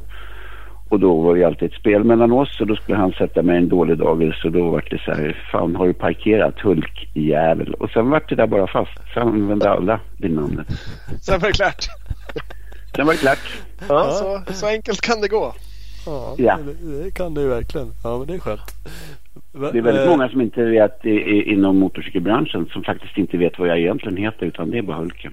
Ja, det ringer någon och säger hej, det händer. De bara, jaha, hej. Om det är är det någon telefonförsäljare eller vad är det nu då? Ja, nej, det är olika. Mm. Det är lite roligt när smeknamn blir så egentligen. Och hulken är väl inte så farligt, men det kan ju bero på vem man pratar med. Det är ändå liksom, ja, det är inte Henry. Ja, men det är, ja, det har inte varit någon nackdel kan jag säga. Jag har inte haft några downsides på det. Nej. Så att, nej, jag bär namnet med värdighet. Ja, det ska du göra. Vad heter det? Vi kör lite snabbfrågor med gäster ibland, och jag tänkte att vi körde med dig idag. Så vi river av dem. Fullständigt namn? Henry Romlin. Du har inte lagt till hulken alltså? Nej. Det är bara där ändå. Bara på visitkort. Ja, men det är bra. Ålder, mentalt eller fysiskt? Ja, kör vad du vill. Nej, 58. Ja. 28 då, mentalt. 28, precis. Bor? I Dalarna, Insjön. Uppväxt? Sollentuna, Stockholm. Familjen består av? Ja, nu så är det barn lite här och där tänkte jag säga. Nej, jag har min särbo i Stockholm. Ja. Dold talang? Inte jag pratar ju hela tiden. Ja, det finns inga dolda. Envis, fast den är ju inte dold direkt. Det är också sånt som märks. Alla kanske inte tycker det är en talang heller. Nej, det är för jag vet många som inte gillar den här talangen. Ja, ja, det är bra. Idol? Nej, någon idol har jag väl egentligen inte. Folk jag respekterar. Ja, du kan klämma in med någon sån. Ja, det är bra. Favoritmusikartist eller grupp? Ja, det är mycket beroende på vad man känner för. Men jag lyssnar, trots åldern tänkte jag säga, väldigt mycket på typ dancehouse-genren. Ja, du ser. Står du och pumpar på arenorna bara och dansar hela nätten? Nej, inte riktigt. Inte det? Det kommer podd varje fredag. Man kan lyssna på veckopodd. Ja, bra, right. Snyggt. Här kommer den läskigaste eller svåraste bana du någonsin upplevt? Och köra på själv? Ja, det är väl valfritt. Eller om du har stått och tittat på någon som du absolut inte har velat kört på. Eller om du har kört på? Nej, inte någon jag inte skulle vilja kört på. Nej. Men som var lite scary innan man började kom underfund med, jag kan inte säga att jag varit fullärd överhuvudtaget. Det var Beaucaire i Frankrike när jag var där med Håkan och tränade. Ja. Det var backigt. Det var ju liksom när man bromsade med för backarna så fick man ju bak med kroppen så mycket som möjligt för liksom lättade framåt och alltihopa. Det var lite mäktigt faktiskt, men det var spännande. Ja. Och det kan det ju vara när man, som sagt, som du säger, bemästrar det lite i alla fall. Man känner att man åtminstone tar sig runt. Så det är kul att det är utmanande. Jo. Ja, men vad bra. Där har vi dem. Yes. Vad heter det? Vi kör ju lite miljösnack. Så att vi har ju pratat med, som säger, Mikael Norén från Svemo. Och han hyllade ju dig en del. Ni verkade ha haft mycket kontakt. Vi är väl någon form av undercover parhästar, tänkte jag säga. Han nämnde till och med att trodde att han hade pratat mer med dig än sin sambo de sista åren. Ja, det har han också nämnt vid samtal. Så att det är väl när jag har tid och jag ger mig på saker, så har jag så många grejer som kommer upp, och sen så tänker jag att han ska få delges lite, och sen så har jag han annat att göra. Och Ja, sen får vi prata ut om det där grejer. Mm. Ja, det är som ett litet par där. Ja, men det är skönt. Mm. För det, och det, handlar vi har väl, det kommer väl väldigt mycket från att vi är lärjungar åt, från samma person tänkte jag säga. Från Nils Ryrholm. Ja, precis. Professorn. Ja. Biologiska. Jajamän. Ja. Mm. Mm. Ja, men det var vi inne lite på, och jag gissar att du har lagt mycket av din tid på Järva MK och Barkarby, Karla Motorparkbanan och dens vara eller icke vara. Ja, ongoing fortfarande. Ja. Ja, det tror man, det kanske borde vara en senare fråga, men tror du att det kommer bli en bana igen? Jag ger aldrig upp. Idag har de ju håller på där och gräver och ska skapa någonting som kallar Hanstahage. Sen är det ju faktiskt så många bitar i det här som kanske inte riktigt är som det borde vara, som jag håller på att jobba med. Att hålla på med de här frågorna och bli så inne, inte bara i Järva utan även med så att säga det här med biologisk mångfald. Och hur bra det här är och vilka så att säga bra egenskaper har kontra vad man inte ska göra också, för det är inte bara köra på, utan man måste ju liksom, det handlar lite grann om att lägga till lite här och ta bort lite där, men se helheten i det. Mm. Så har det också gjort att man har fått ge sig in väldigt mycket juridiken. Om du tar miljöjuridik är ju inte riktigt samma sak som typ om du kan kommunallag eller så. Det är olika jurister för olika ämnen du går på. Mm. Och det här har ju blivit väldigt komplext att hålla på och strida. För då får man ju vara lite hobbyadvokat tänkte jag, eller jurist. Ja. Sätta sig in och läsa väldigt mycket med lagar och ta reda på. Och sen när du har gjort det och vet ungefär vad det är, så ska du då få med dig någon som förhoppningsvis kan göra förändringar i det här. Mm. Så det är väl kanske mycket sån roll jag har, att jag ger mig på saker och ting. Ja. Om man jämför då mig och Micke. Ja, precis. Du har jättefan på att grotta ner det här och driva det så långt. Jag kan förstå den här känslan. Jag kan bli likadan ibland när man känner sig fan, det här är liksom inte orättvis behandling. Det har inte gått rätt till. Då kan det också bli, nej nu jävlar, det här måste ändå redas ut liksom, på något sätt. Och då kan man ju behöva plöja en del saker, dokument och juridik och allt möjligt. Jag har ju vunnit jag eftersom du frågar mig nu då, och jag tar det här, men jag är ju inte ensam, jag har alltid bra folk runt omkring mig. Ja. Det är det som krävs, så jag/vi Järva då har ju faktiskt vunnit i olika bitar. Vi höll ju på ganska länge och var en vagelögat på Stockholms stad och deras tjänstemän. Ja. Och jag kan väl säga att jag inte fått någon julkort av dem från 99, kommer inte få framledes heller. Så det här är väl egentligen bara olika turer. Det är det som spelar kryssring hela tiden, känns det som. Vad de tänker, hur de tänker göra och parera det. Och sen kommer de med grejer och sen så får man ta omgångar med det där. Och sen har det hela tiden byggt på att man får lobba med sig rätt personer som kan hjälpa till och bidra i det här. Nu tycker jag att till exempel om vi tar det här med Järva, för att det här ska bli rätt liksom. Järva är ju någonting som jag har hållit på med hela mitt liv tänkte jag säga. Jag började där 78. Ja. Och jag har varit med i styrelse och jobbat liksom på den sidan i det hela från 99. Och jag drog igång det igen förra året i augusti. Mm. Så att vi har liksom klubben existerar idag, fast det är en brevlådeklubb, för vi har ju då tillfälligt ska vi säga fått lov att lämna ifrån oss anläggningen. Ja. Men sen är det ju så att det här har ju då blivit, vad ska man säga, den stora biten med allting som är runt, alla de här olika utredningarna som har gjorts på biologisk mångfald med steklarbin, alltså olika pollinatörer, fjärilar, allt möjligt sånt där, olika växter och det. Där vi har andra bra som jobbar tillsammans med mig, Micke och det och Nils. Och det är ju som typ Magnus Stenmark, det finns flera olika, det byggs på hela tiden. Så Järva är ju liksom det är ju andra banor också som har kunnat påvisa det här. Landskrona, Kolmården, Finspång. Alltså det är inte förring eller ta ner någonting. De gör ett jäkla bra jobb de också.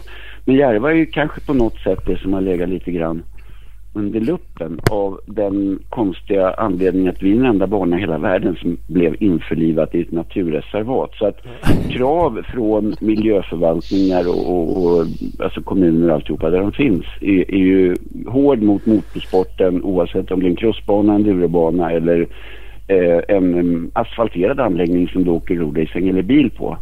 Så är det alltid väldigt mycket. För att det är ju så gemene man idag säger att ja, men det är inte bra med motorsport. Det låter, det är buller, det är utsläpp, det är bara miljöbovar, alltihopa. Men vi har ju nu jobbat väldigt hårt och sett att faktiskt så har vi, kan vi påvisa att vi gör ju faktiskt en väldigt samhällsnytta om vi säger det här för de här utrotningshotade delarna som pollinatörer det genom vår verksamhet. Länge gjorde man det här utan någon aning om det. Jag kan säga till exempel att när jag kom i kontakt eller tog kontakt med Nils Ryrholm, när kan det ha varit då, 2012, så var det bara någonting jag hade hört talas om, och det är väl ungefär samtidigt som Mikael Norén då kontaktade honom från ett annat håll i andra. Då kände inte jag och Micke varandra. Men det var ju liksom ett halmstrå som jag greppade, typ sista chansen alltihopa. Mm. Och sen har jag haft förmånen då att få lära känna, alltså till en viss del genom de arbetena vi gör, hur Nils tänker, gör och vad han är ute efter och hela biten. Och då vart man så här, wow.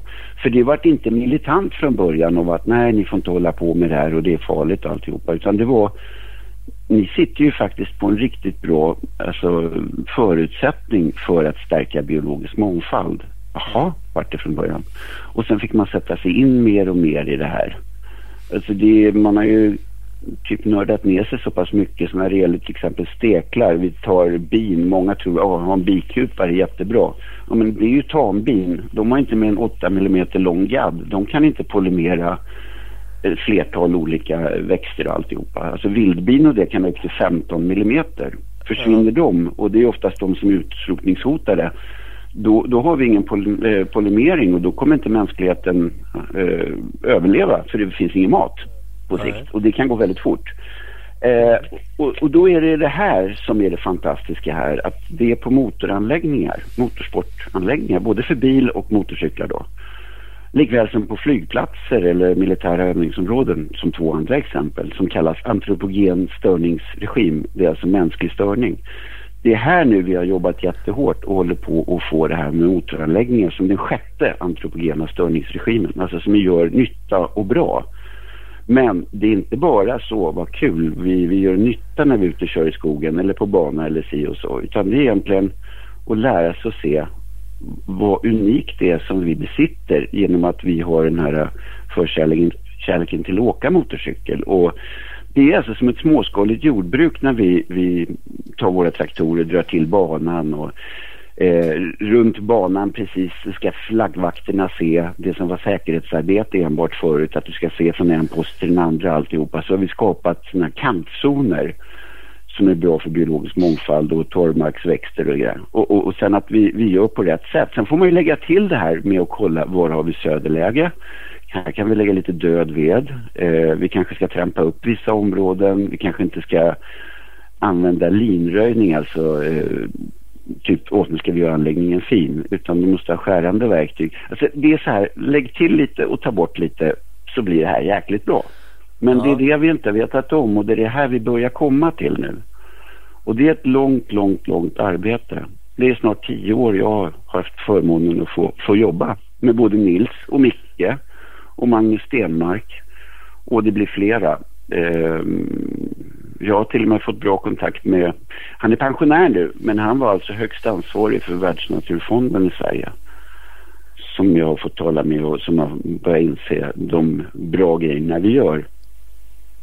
Vi är en liten del i klimatarbetet i det här också. Det. Och går man in på det här med utsläpp och buller och såna där saker. Ja, vad exploderade här i förrgår? Jo, Stark Varg. helt plötsligt en riktig så kallad elmotorcykel, inte någon som ser ut som en trampcykel, utan en riktig motorcykel som är på väg att göras. Ja. Så omställningen är, jag måste ju erkänna att jag har varit lite skeptisk till det här med bara köra det då, på det jag har sett tidigare, men nu när man ser den här motorcykeln och hur utvecklingen går framåt där, och det här kanske är kicken för både KTM och japanska märken och alltihopa, att shit, nu går tågen, nu måste de hänga med, som gör att hela utvecklingen speedas på. Då kommer det bli mycket bättre också för själva störningsregimen, alltså hur bra det är att göra det här, för det har ingen med bensindrift eller eldrift att göra, utan det är hur vi stökar, bökar och far runt det där och gör, tar hand om det. Mm. Ja, men det är ju flera aspekter i det liksom, som vi pratar med Mikael om också, just där att, ja, du pratar om en sak, eller jag pratar mycket om just det biologiska mångfalden och bin och allt vad det nu är, men en annan är ju ljudet som sagt. Ja, alltså den är ju, går tillbaka till Järva igen då. 2030 så slår man ju upp dörrarna för förbifart Stockholm. Den ligger ungefär, ja, ska vi säga 250 meter från banområdet. Mm. Kommer bli 145 000 fordon per dygn som passerar där. Den ligger precis emellan med bostadsområden och alltihopa det. Ljudet, ja, vi räknade ut det. Och då är det ändå E4 precis på ena kanten om Järva, inte alls långt bort. Och andra sidan så är E18. Ja. Det är alltså väldigt hög ljudmatta man ska säga runt om och alltihopa det här. Men våran verksamhet, nu vet man ju det att på en crossbana då på ett års basis så är det väl kanske verksamhet, säg att det drar igång i början på april beroende på vädret som du kör. Och du kör fram till någon gång i oktober, så blir det för skitigt och alltihopa. På vintern är det liksom ingen lönsamhet att plugga upp och vara där. Så då, alltså det är egentligen april till oktober. Men vi räknade på scenariet av om vi använder alla de timmar vi har och vi har full beläggning, alla åker som kräks, och vi gör det här 12 månader per år. Oavsett väder och vind så kör alla och alltihopa det. Mm. Alltså ljudet, det är marginellt, det finns inte. Vi har ju klarat de mätningarna förut. Men utsläppet till exempel, det motsvarade, nu kommer inte jag ihåg exakt, men någonstans mellan 2 och 3 minuter. För om du tar vägarna förbi. Ja. Ja, det är vad vår verksamhet gör. Det är ganska försumbart, för då är det liksom 364 dagar, 23 timmar, 57 minuter kvar, ja, som de kommer fortsätta köra. Men det här är ju någonting, alltså många av de här argumenten, då har jag ju märkt när jag fått följa med på föreläsningen och se andra forum när de sitter med såna här ska man säga, stadsarkitekter och alla andra möjliga människor i det här. Och det kan vara ett föredrag hur bra såna här störningsregimen alltid är. Så det första de säger direkt är, ja men det bullrar, det luktar, det är utsläpp. Ja. Alltså det är där vi har ett jättejobb idag, att man kanske ska titta lite högre upp, höja blicken lite och se det där faktiskt, om man gör det på rätt sätt. Vi måste ta hänsyn till allt det här också med utsläpp och allting sånt där. Men om vi tänker till lite och lite smartare och allting sånt där, så är själva körningen som det är nu försumbar om man jämför med den nyttan vi gör för den biologiska mångfalden. Men det är också förutsatt att vi verkligen vet hur vi ska göra med anläggningen och alltihopa. Det är inget självspelande piano. Folk som håller på med det och alltihopa måste utbildas mer och sätta sig in i allt det här och det. Jo, men där behöver vi göra ett jobb. Och det är också sådär att, och du var ju verkligen inne på den, och det är inte bara, vi kan inte bara säga så här, ja, men de där då, de spyr ut mer. Och det var inte det du sa, det tror inte jag menar. För vi måste ändå anpassa oss till att folk har bilden av att det låter mycket. Och det låter ju annorlunda liksom. Tänk vad hojar idag då, du smäller iväg ett 450 hit på 40 stycken liksom. Det är klart, det låter ju inte som motorvägen. Det kanske inte låter mer, men det låter ju annorlunda. Och det låter mer i starten kanske, som ett exempel. Så vi måste ändå hantera känslan som folk har, och vi måste göra vad vi kan. Stark Varg som ett exempel. Det här är ju kul. Nu kommer det någonting som liksom egentligen har allt det där. Det är el liksom. Vi får samma biologiska mångfald. Vi får, ja, det är liksom en kul grej, och dit vi kanske hamnar ändå. Så att vi måste ju, oavsett om om vi inte är de största miljöbovarna så måste vi anpassa oss till att folk kanske tycker det. Det finns andra, om vi ska jämföra med olika idrotter och alltihopa så finns det ju det, men jag kommer inte sitta här och peka finger på dem, för det är inte det det går ut på. Alla sitter ju då, alla måste ju dra sitt strå till stacken när det gäller det här med klimat och allt möjligt och utsläpp och minimering av det, självklart. Så vi kommer ingenstans med att peka finger. Vad jag vill göra är att lyfta frågan att det vi verkligen är duktiga på måste vi få ut mer, som jag har alltid haft det här mantrat med Micke och med Nils Ryrholm då, att mitt jobb är att se till att få ut det här ungefär som Ahlgrens bilar i var mans mun. Uh-huh. Det börjar komma lite grann att folk har förstått att ja, men det är nog någonting som är bra här. Problemet man kanske kan höra när man själv är så nernördad i det här och håller på med det i stort sett varje dag och varje vecka året runt, är att ja, det finns mycket mer att önska i det. Ni är på rätt väg, men ni vet inte riktigt hela biten om det. Det är därför man skulle kunna, det är därför jag vill fördjupa den här frågan och att den kommer ut till folk som orkar lyssna på när jag sitter här och plattrar hela tiden i den podd. Men det är ganska viktigt. Det är det, för jag ska ärligt snabbt säga själv, jag sa det till Mikael också, just det här rapporten som kommer ut och som i omgångar delas väldigt frekvent liksom, biologisk mångfald och så här, men så bara, fan, det där ordet liksom, det här känns som att någon har hittat en forskare som har lyckats skramla ihop någonting om det här. Det är liksom, men det är också för att jag inte har lagt mer energi i det. Jag har förstått, det låter bra, men så här finns det ju verkligen ett jobb, som du säger, om en utbilda och genom då Svemo, som Mikael säger, det finns ju en massa utbildningsmaterial. Klubbarna har säkert tagit åt sig där mycket mer än mig. Jag är inte superaktiv i någon klubb liksom, så det finns ju nog de som gör ett superjobb.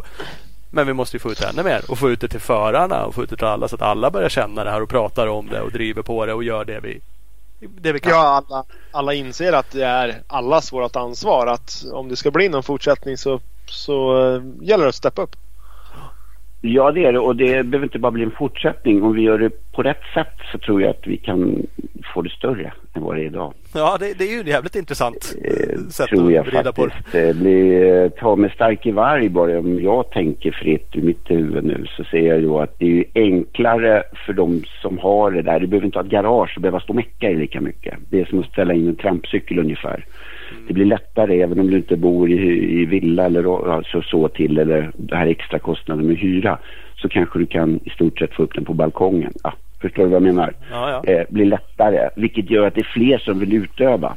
Och det blir ju också att du behöver kanske inte bara åka på bana, utan är det tyst och hela den biten och det, så kanske du i princip kan åka mera freeride. Och nu om vi lämnar Stockholmsperspektivet och typ uppåt i landet, så är det ju, jag hade den felaktigheten när jag bodde i Stockholm och tittade mot Dalarna, så är det så här, man jämför licenser, så är det ju liksom inte alls så mycket licenser här uppe i cross eller enduro, om man jämför med Stockholmsområdet eller runt storstäder. Men det är ju en annan grej. Det står ju en motorcykel eller fyrhjuling eller snöskoter eller någonting i liksom varje garage, uthus eller lada här. Alla åker. Ja. Så att åkandet är mycket större, men det organiserande tävlandet är inte lika stort utbrett här. Nej. För här behöver man kanske inte på samma sätt heller söka upp de här banorna som om du bor i Stockholmsområdet. Du är ju väldigt jagad om du håller på att åka motorcykel. Överallt är grannar och det är ett helt annat klimat så alltihopa, och man får vara försiktig. Man åker till banorna då. Och de är man ju duktig som sagt nu på att minimera. Mm. Ja. Men här uppe är det ju större då, och jag tänker att kanske att om man får den här utvecklingen rätt och vi når ut med all den information vi har, och jag menar som det här, en forskare som skulle behöva stå och peta här, alltså, det kommer ju en stor alltså vetenskaplig grej här genom Nils, som säkert Micke sa till er. Eller? Att ni ska göra så nya, ja precis, FIM, en stor ny som håller på, ja, FIM-grejen, ja, där, ja. Ja. Yes. Den började ju alltså med ett mycket mindre antal oberoende rapporter, utan att jag nämner antal här. Men under resans gång så har det kommit in så mycket mer oberoende rapporter som Nils sammanställer, som han sen skriver sitt eget om då. Så här, det är ju inte bara en.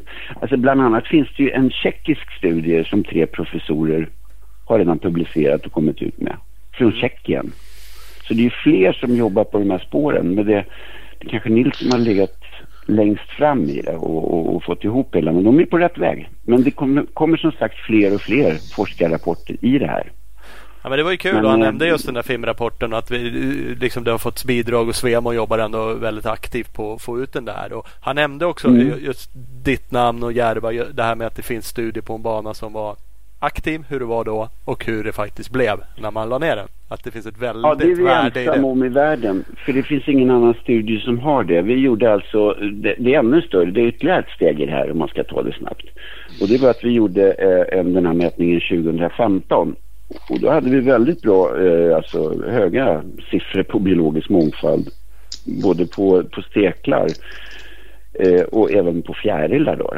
För det var två olika utredningar vi gjorde då. Sen gjorde vi förbättringsarbeten, det vill säga att vi gick igenom på Järva just de här grejerna jag sa, att man tar det här lite ett steg längre. Olika fraktioner av sandgrus och det. För att olika, alltså solitärbin, det finns ju radhusbin som bor då så att säga en bikupa av det. Ja. Men sen finns det då solitärbin. Och de är mera som bor i villa, en och en. Och de bor ju då mera i marken, i sten eller sand och sådana saker. Det är olika typer av dem också. Vissa vill ha sand, vissa vill ha lite olika stenar. Det blir håligheter och det som de kan bo en och en i. Så vi gjorde sådana grejer. Att vi tog söderlägen och sen grävde som en trappa på den slänten. Och sen tog jag och tippade ut massa sand och olika sand och lite grus och alltihopa i det här. Sen gjorde vi en ny mätning 2016 och då kunde vi genast påvisa att vi hade ökat. Nu kommer inte jag ihåg procenttalet på just det, många siffror som snurrar i huvudet. Men vi fick en ökning på det från 15 till 16 genom att vi gjorde den här. Alltså mätningarna sker ju ungefär i juni-juli någon gång på året. Mm. Då hade vi tiden på oss i slutet på sommaren och början på hösten att göra de här förbättringarna.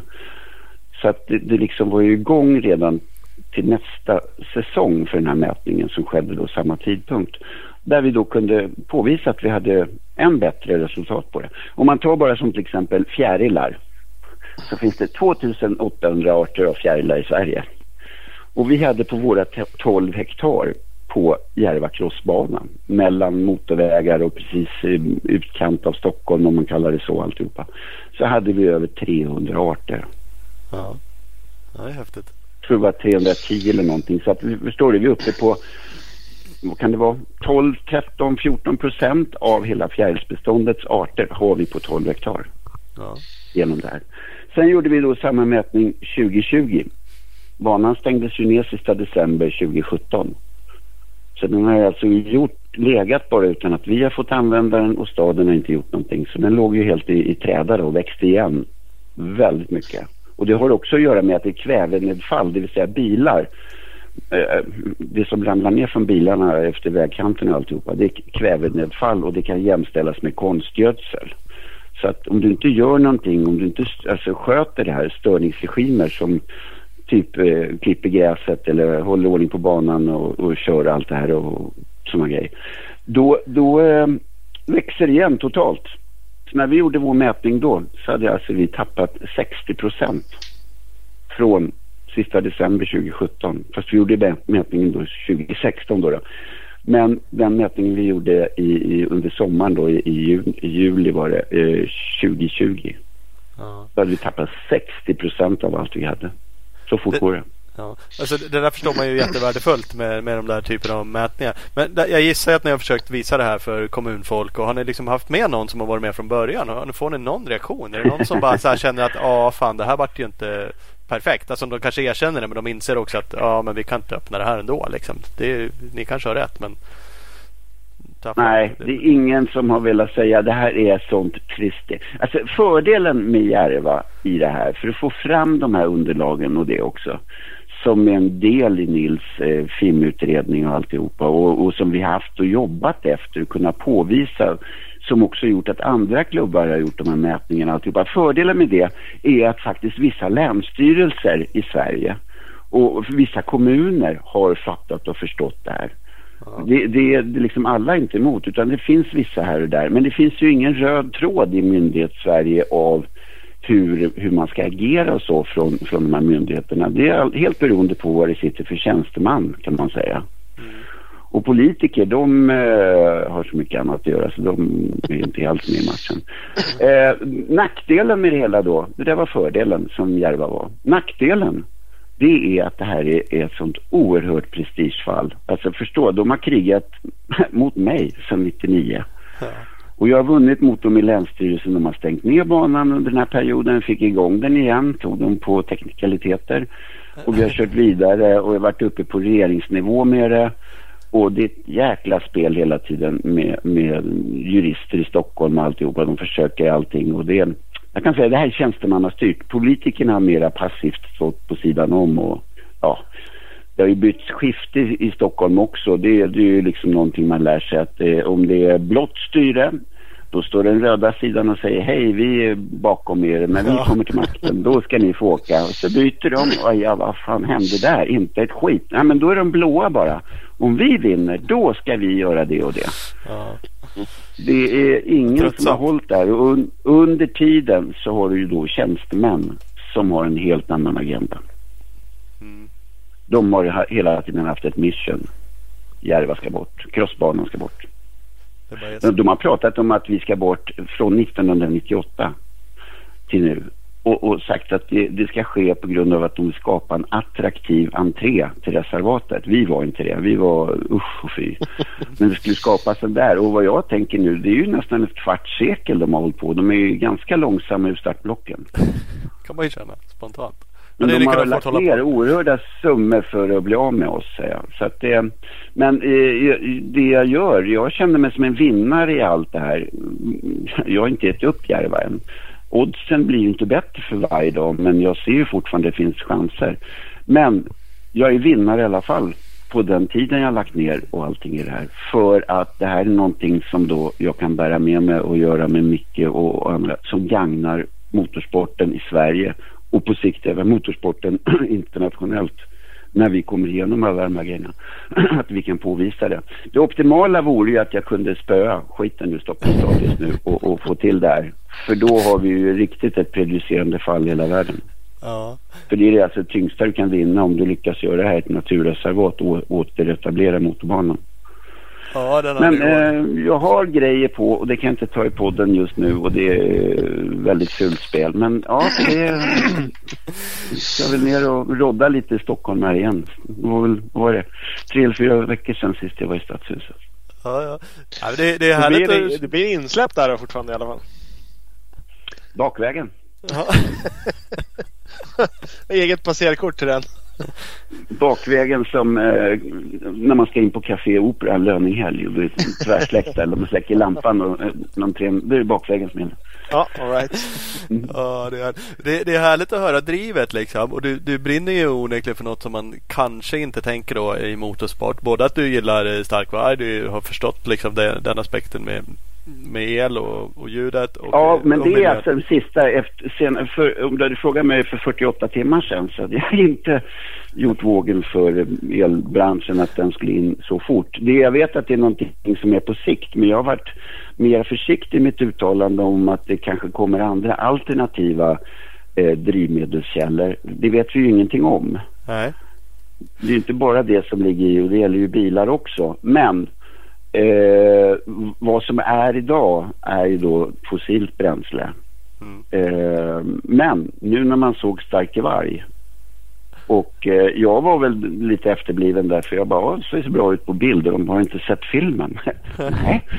Så då skickade Micke den till mig, så då var jag också med i matchen och såg den, och då kände jag att nej, men det här ser ju faktiskt ut som en riktig motorcykel, och de fördelarna när man hör dem prata om tillhopa, hur de har tänkt och vad de går in för i hela det här. Då kände jag att ja, för det här är det som kanske gör att även övriga tillverkare, redan befintliga tillverkare, måste steppa upp i alltihopa. Och då kommer vi mycket fortare framåt. Och då kan det här bli bra. Jo. För man tänker liksom, ja, du har ju också varit med och du nämnde liksom Kala och Hardcore och och allt vad det nu är, liksom cross, det ska vara motorer, låta, liksom det är där man kommer ifrån. Men det, då är liksom verkligen, ja, nu har det ändrat med lojar också ett extra steg, men också tagit den här miljöaspekten och förstå liksom att man måste, det är ju ändå, ja, men det är ju väldigt intressant och det är ju kul att höra det här drivet från dig och från Svemo att det finns, och det gäller ju bara verkligen få ut där och förstå att vi måste göra det här.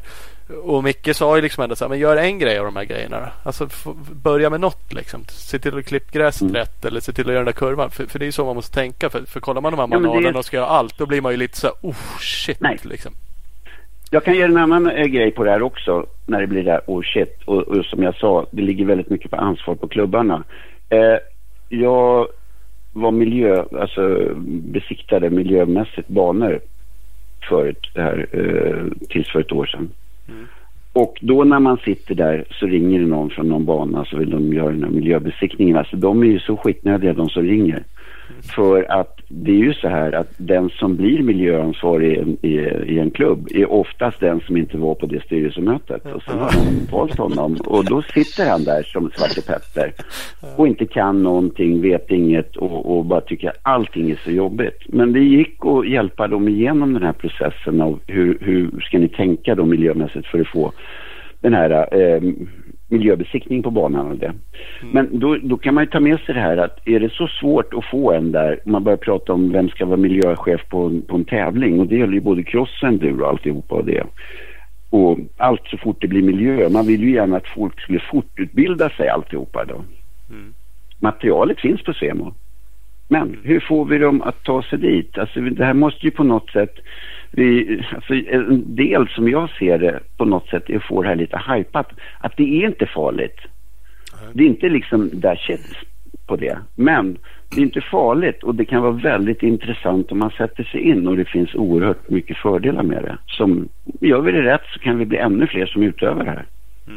Och ännu fler som har roligt. För att de andra aspekterna, nu så att vi ska inte jämföras med andra idrotter, ja, inte när det gäller miljö eller sådana saker. Nej, men alltså det som är specifikt med crossen, du och det är just det här med att du måste alltså, föräldrar måste vara med sina barn som utövare. Det är målsmans ansvar upp till 16 år. Du kan inte lämna dem. Tar du till exempel hockey och alltihopa som jag också har erfarenhet utav, så är det mer som ett vuxendagis. Du lämnar dina barn där oavsett ålder och sen så är det andra som tar hand om den och så hämtar du dem sen. Ungefär som dagisverksamhet fast du betalar för det mera. Men det gör inte motorsporten, vilket gör att du alltså lär dig leva. Yngre lär sig med de äldre och tvärtom. Alltså gemenskapen och alltihopa. Den hittar du inte på det sättet inom många andra idrotter. Lite märkligt är det att jag faktiskt hittat det genom en idrott som jag inte hade någon aning om, men som ligger precis i vårt område, om ni känner till Järva discogolfpark. Ja, nej, men ja. Eller hört talas om. Ja. Inte just det stället, men ja, sporten som sådan. Nej, det är mindre än 1 kilometer från där vi har våran bana. Och vad har de för problem? Jo, de ska få stryka på foten större delen av sin park och alltihopa för att här ska man bygga begravningsplats. Också helt nedsablat av tjänstemän och samma i Stockholm och alltihopa. Och de hade också väldigt mycket besökare. Det här är ju liksom, alltså vi har levt som... Jag har väldigt mycket kontakt med dem för vi har gemensamma intressen här. Och de har blivit väldigt intresserade av vårt miljöarbete också. Alltså de som har hållit på med discgolf alltihopa, de är ju kanske inte så här, wow, motorsport. Och vi har väl inte liksom gjort vågen för dem på något sätt. Men vi har ju funnits i samma område. Men det är först när det skiter sig som det visar sig att vi tog kontakt med varandra. Och vi har mycket gemensamt. Och de har också det här med att de har både yngre och äldre som är där. Och väldigt mycket. Det är alltså... Den anläggningen i 2018 tror jag det var, så var den klassad som världens bästa discgolfpark. Ja, det ser. Hade inte jag en aning om och det. Nej. Men vi har våra samarbeten och de är väldigt intresserade av Nils, den här biologiska utredningen också. Och de har ett jättebra kontaktnät, alltså man säger folk överallt. För de har nämligen vänt sig, tyckte från början, för jag har pratat med han Björn som är ansvarig där. De såg ju på oss som att vi var ett miljöproblem och bort, och de kanske kunde få platsen där och allt möjligt och det. Men efter att vi har pratat och lärt känna varandra så gör de ett väldigt aktivt, bra jobb för motorsporten genom att tala om att nej, men det är inte riktigt sant. Vi har ju massa fördelar alltihopa. Så att det här var ju någonting väldigt oväntat som dök upp. Jag sa det igår när jag pratade med dem att vi får ju se oss varandra som ett omaka par här som helt har träffats på. Vi kommer ta det här efter helgen av det och se om inte vi kan gemensamt få ut med någonting i det området. För vi ligger ju i samma stadsdel och allting. Så att vi får alltså deras folk som strider för dem även på våran sida. Och jag har sagt att jag är med och stöttar dem. Vi sitter i samma båt. Så att jag har ju liksom börjat vinna lite utomstående. Och det här är också ett bra sätt. Det roliga med det är att de har alltså support utav, vad heter den nu då? Friday for Future. Mm. Det som Greta Thunberg står bakom och det. Ja, just det. Så att de har fått spridning genom det och Thunberg tittar där. Och vilket gör att ja, här har vi världens chans nu att kunna visa våran utredning sen att den landar rätt. Att genom dem så kommer de till oss för att de vill se den. Och då har vi kommit väldigt lång väg. Så att det är roligast att man kan träffa på folk om man är lite om man är open-minded och inte pekar finger och sätter sig in i. Men det handlar ju också om det handlar ju också lite grann om live and let live. Det vill säga att de får gärna göra sitt. Det kanske inte är min grej, men de får göra det. Ja. Men de har ju haft en väldigt förkärlek, folk som inte håller på med motorsport, att säga nej men det där är fult, det är inget bra och just mycket på buller och utsläpp. Men det är en okunskap. Ja. Det är intressant det där att hitta samarbeten. Nu ligger ni kanske från sån här, de skulle ju rent och rätt kunna ha ett antal hål på banan, alltså andra tider än när ni är där, men jag tänker med andra crossbanor också att man faktiskt skulle kunna hitta någon form av samarbeten. Och där jobbar ju Svemo också lite mer då e-bikes, alltså mountainbikes med e-grejer, och det är ju sånt som skulle kunna öppna upp områden, banor för andra typer av aktiviteter. Det finns säkert massa andra grejer att göra också som kan liksom samverka med andra typer av idrotter som inte alls är buller och motorsport, men man använder samma områden. Och vi kör ju sällan varje dag. Jag vet ju precis vad jag vill göra med Järva. Som jag sa förut när det gällde det här med ljud och det eller utsläpp, så var ju då att men vi har ju vår verksamhet i princip från april till oktober. Men jag vill utveckla den här nämligen. Det har jag pratat om länge, men det har man inte liksom lyssnat på i Stockholm heller, att om vi under december gör snö, eftersom vi har kommunalt vatten ut, så gör vi konstgjord snö. Jag har ju kört snöskoter-SM där en gång och där hade jag snökanoner och det, så jag vet att det går. Så gör vi snö, så gör vi ett skidspår på banan. För alltså 80% av alla som åker Vasaloppet kommer från Stockholm, Stockholmsområdet. Och gör det i december, då håller den där snön i 90 dagar, även om det är plus 6-7 grader. Så har du skidspår att gå. Då kan du utveckla det genom en sån här grej ha belysning på området. Så kan ju folk åka när de vill efter jobbet och alltihopa, men du får riktig anläggning att åka på. Då är vi ju miljövänliga på det sättet också. Därför då har vi anläggningen till två delar. Bra inkomst till Järva om man ska kunna få till det här. Men det finns alltså att titta på det. Man höjer ögonen ovanför horisonten lite grann och ser vad mer kan man göra med det. Det finns många bra grejer och då är vi ju inne på ett jättebra miljöjobb genom att göra en sån sak också. Sen fördelen om du gör det är ju att skicka på snö direkt. Värsta som finns det när det inte kommer snö, men det är kallt för då kärlar ner. Då tar det längre tid på våren innan banan blir åkbar. Men skickar du på konstgjord snö, kör det här och sen när Vasaloppet går första helgen i mars, efter det snuffar ner allt snö i diket då. Det är ju rent vatten, så det är ju jättebra. Det är bra för naturen också. Och då får du en tidigare bana att åka på. Så det är liksom, det gäller att tänka lite. Ja, men det är ju det. Och liksom utanför boxen och inse och det här faktiskt förstå att ja, men vi kan inte hata skidåkare då. Liksom, man måste tycka det är okej. Eller andra, vilken idrott som helst egentligen. Skitsamma, jag håller inte på med den. Men jag kör ändå inte på den här banan då. Spelar liksom ingen roll. Eller även om det skulle vara under den delen av året där man kör. Ja, men banan kanske bara är öppet. Tisdag, torsdag, lördag ändå. Ja, det är väl skitsamma om någon gör någonting på det där området de andra tiderna. Egentligen, spring då. Har du löpspåret på banan? Vi har haft väldigt mycket verksamhet med hästfolket runt omkring. De har aldrig tjafsat med oss. Vi har fått låna deras hagar och alltihopa vid tävlingar för parkeringar och annat. Vi har ju utbytt och hjälpt dem med maskiner och gjort ordning och grejer, dona och det. Men de har också fått liksom rida på banan när inte vi har kört där på dagtid. Enda var ju liksom att okej, om hästarna skiter, ta bort det, för annars blir våra utövare kanske inte så glada. Nej. De ska köra i där. Men alltså, de tyckte det var jättebra att få rida i backar och allt möjligt till det, för att hästarna trivs mycket, mycket bättre på det. Så ja, de har använt banan och gjort det. Det gäller att hitta liksom, utveckla alla anläggningar. Ja, det finns alltså inte bara för biologisk mångfald, men du kan göra på många olika sätt. Ja, och då men blir man ju samhället väl mottagen. Ja, ja, så är det ju liksom. Ja, det är intressant. Det vore ju som sagt var kul om du hade dina SR och ärmen där och lyckades driva tillbaka så, och få ett prejudikat att banan blir av igen. Får vi väl se då. Ja, jag håller på. Jag ska bara tänka efter lite grann hur jag ska gå in i det. Jag vet att jag ska göra det. Jag fick veta nämligen att det finns ett avtal som inte är gällande, men jag kan inte överklaga det och föreningen kan inte överklaga det. Man måste gå en annan väg, och jag kanske vet att de som skulle kunna göra inte så jättesugna på att göra det, så då kanske det går i stå. Men det kanske finns andra som skulle vilja använda möjligheten för att göra det här. Det är jättekomplext. Men ja, jag ska titta på det imorgon. Ja, lycka till med det. Det är lite roligt. Ja, men det är jättekul. Bara kul att höra lite om Järva och som sagt det här miljöarbetet och som ni gör. Det är ju fantastiskt. Det är någonting vi måste ta åt oss allihopa. Vad vi än tycker om det, så är det ju bara att göra det helt enkelt och försöka ta vårt ansvar. Ja, jag skulle vilja att de som lyssnar på det här, som har orkat med mig så här länge. Så här länge. Om de på något sätt tar med sig det här och sprider det liksom på rätt sätt och sätter sig in djupare i det. Alltså information och det finns på Svemos sida. Och Järva har också en hemsida. Och på den finns det någonting som heter Green Tracks.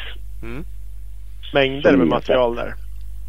Ja, och allt möjligt och det som förklarar väldigt mycket mera vad det egentligen är. Den kan man gå in och titta på. Men jag tycker man ska prata väl om alla motorbanor och allting sånt där på rätt positivt sätt, och sen säga också att vi nu är vi på väg mot el ordentligt, så då är vi av med både utsläppen och bullret, och nu är det bara fördelarna kvar. Och se på det. Idag är ju verkligheten så att det fortfarande är fossilt, men ja, allting kan inte ställas om på en gång, men nu finns det bevisen för det också. Och vill man göra någonting så kan man jättegärna få lägga blänkar och skriva väldigt positivt om Järva. Det är ju förjäkligt att inte den här finns, för det är egentligen så många i Stockholmsområdet och kranskommuner omkring där som alltså de får åka väldigt långt för att ta sig till en bana idag. Jo, men det är ju och det är opinion också som är jättebra att få. Alltså, ju mer som pratar om någonting, desto bättre är det.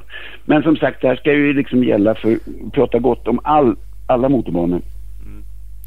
Ja, men det inte men bara man kan ju... Järva, bara för att jag är Järva. Nej, men ni gör ett stort jobb. Det blir liksom ändå en central punkt. Det är någonting att luta sig mot. Så man kan ju gå in på jarvamotorklubb.se. Där finns som sagt jättemycket. Där finns ju den där tjeckiska studien om man vill grotta ner sig i den detaljnivån. Men annars finns det ju mer lättsmält fakta. Man kan även lyssna på Nils när han var ute där förra året och hade ett föredrag. Man kan läsa mycket olika dokument. Vi fick ju också dessutom en hel sida där förra året i Aftonbladet som var väldigt mycket visningar på. Så det är ju superkul. Det finns någon, jag såg att det var uppdaterat för ett år sedan, men det finns ju en namninsamling. Den kanske var aktiv fortfarande om man nu vill supporta den. Den kan man säkert göra. Det är min ordförande som sköter det. Så att... Nej, men kolla in det. Och har sagt... lite mycket med andra grejer just nu, men jag vet att hon är på gång igen och vill ta upp det där, för att vi pratar väldigt mycket om just arbetet som händer och sker. Ja, kul. Bra jobb. Lycka till med med planerna då. Som du har. För jag hoppas att det är bara att prova att köra så långt det går. Ja helt rätt. Det är roligt. Så att, stort tack att vi fick ringa och prata. Jajamän, kul att vara med och höra här bägge två. Yes. Vi säger så hörs vi. Gör vi, ha det bra. Ha det bra. Hej. Trevlig jul på er allihopa förresten. Ja, men tack, detsamma. Super. Hej.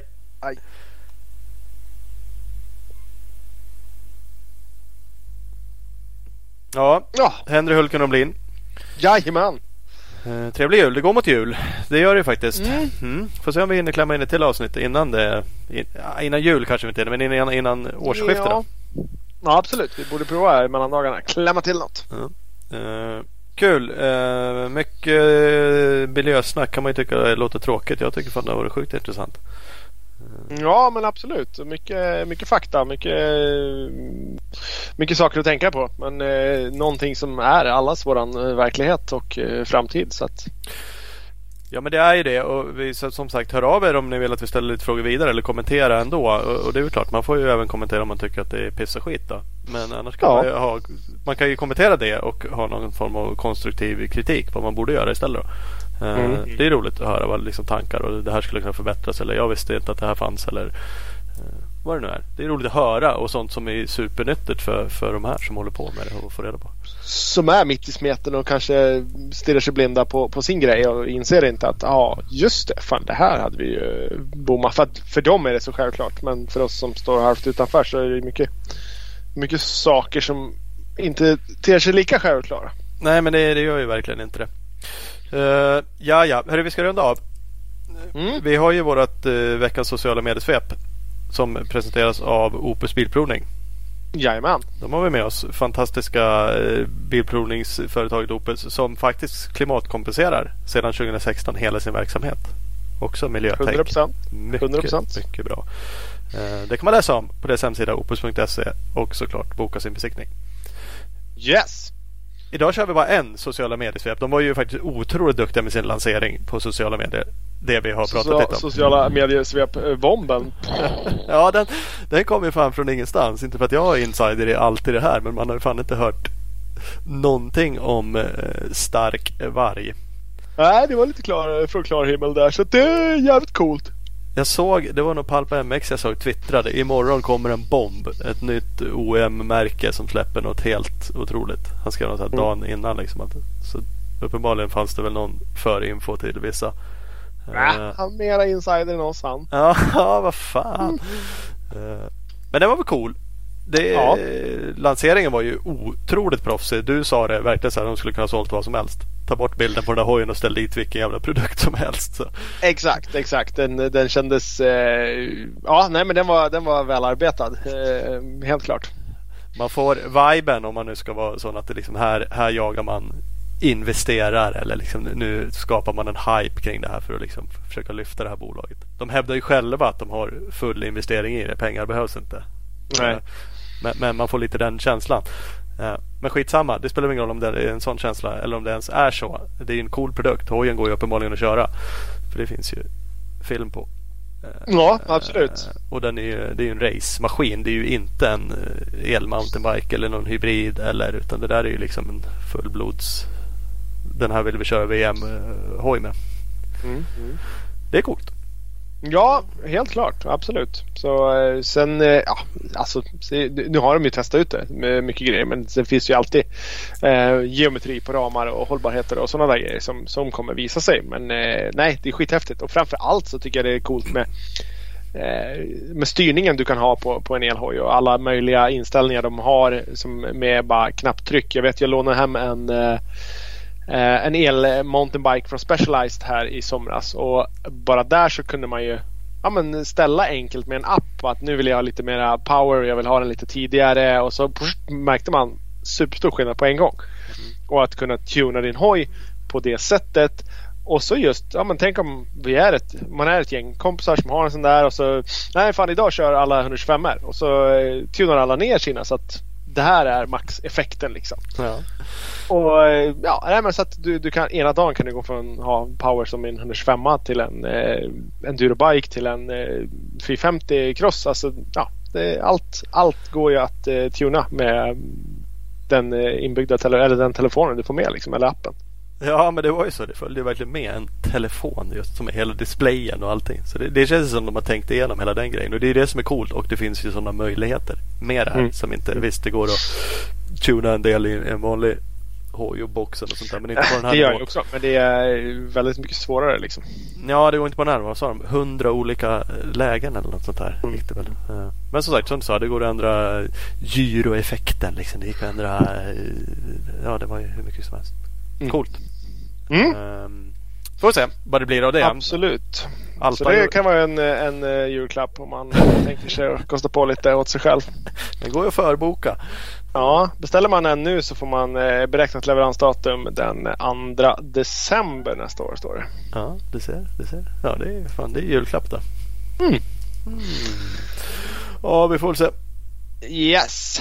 Ja, men vad kul. Ska vi säga vi tackar hej då eller? Ja, men det gör vi. Fint då. Hej då.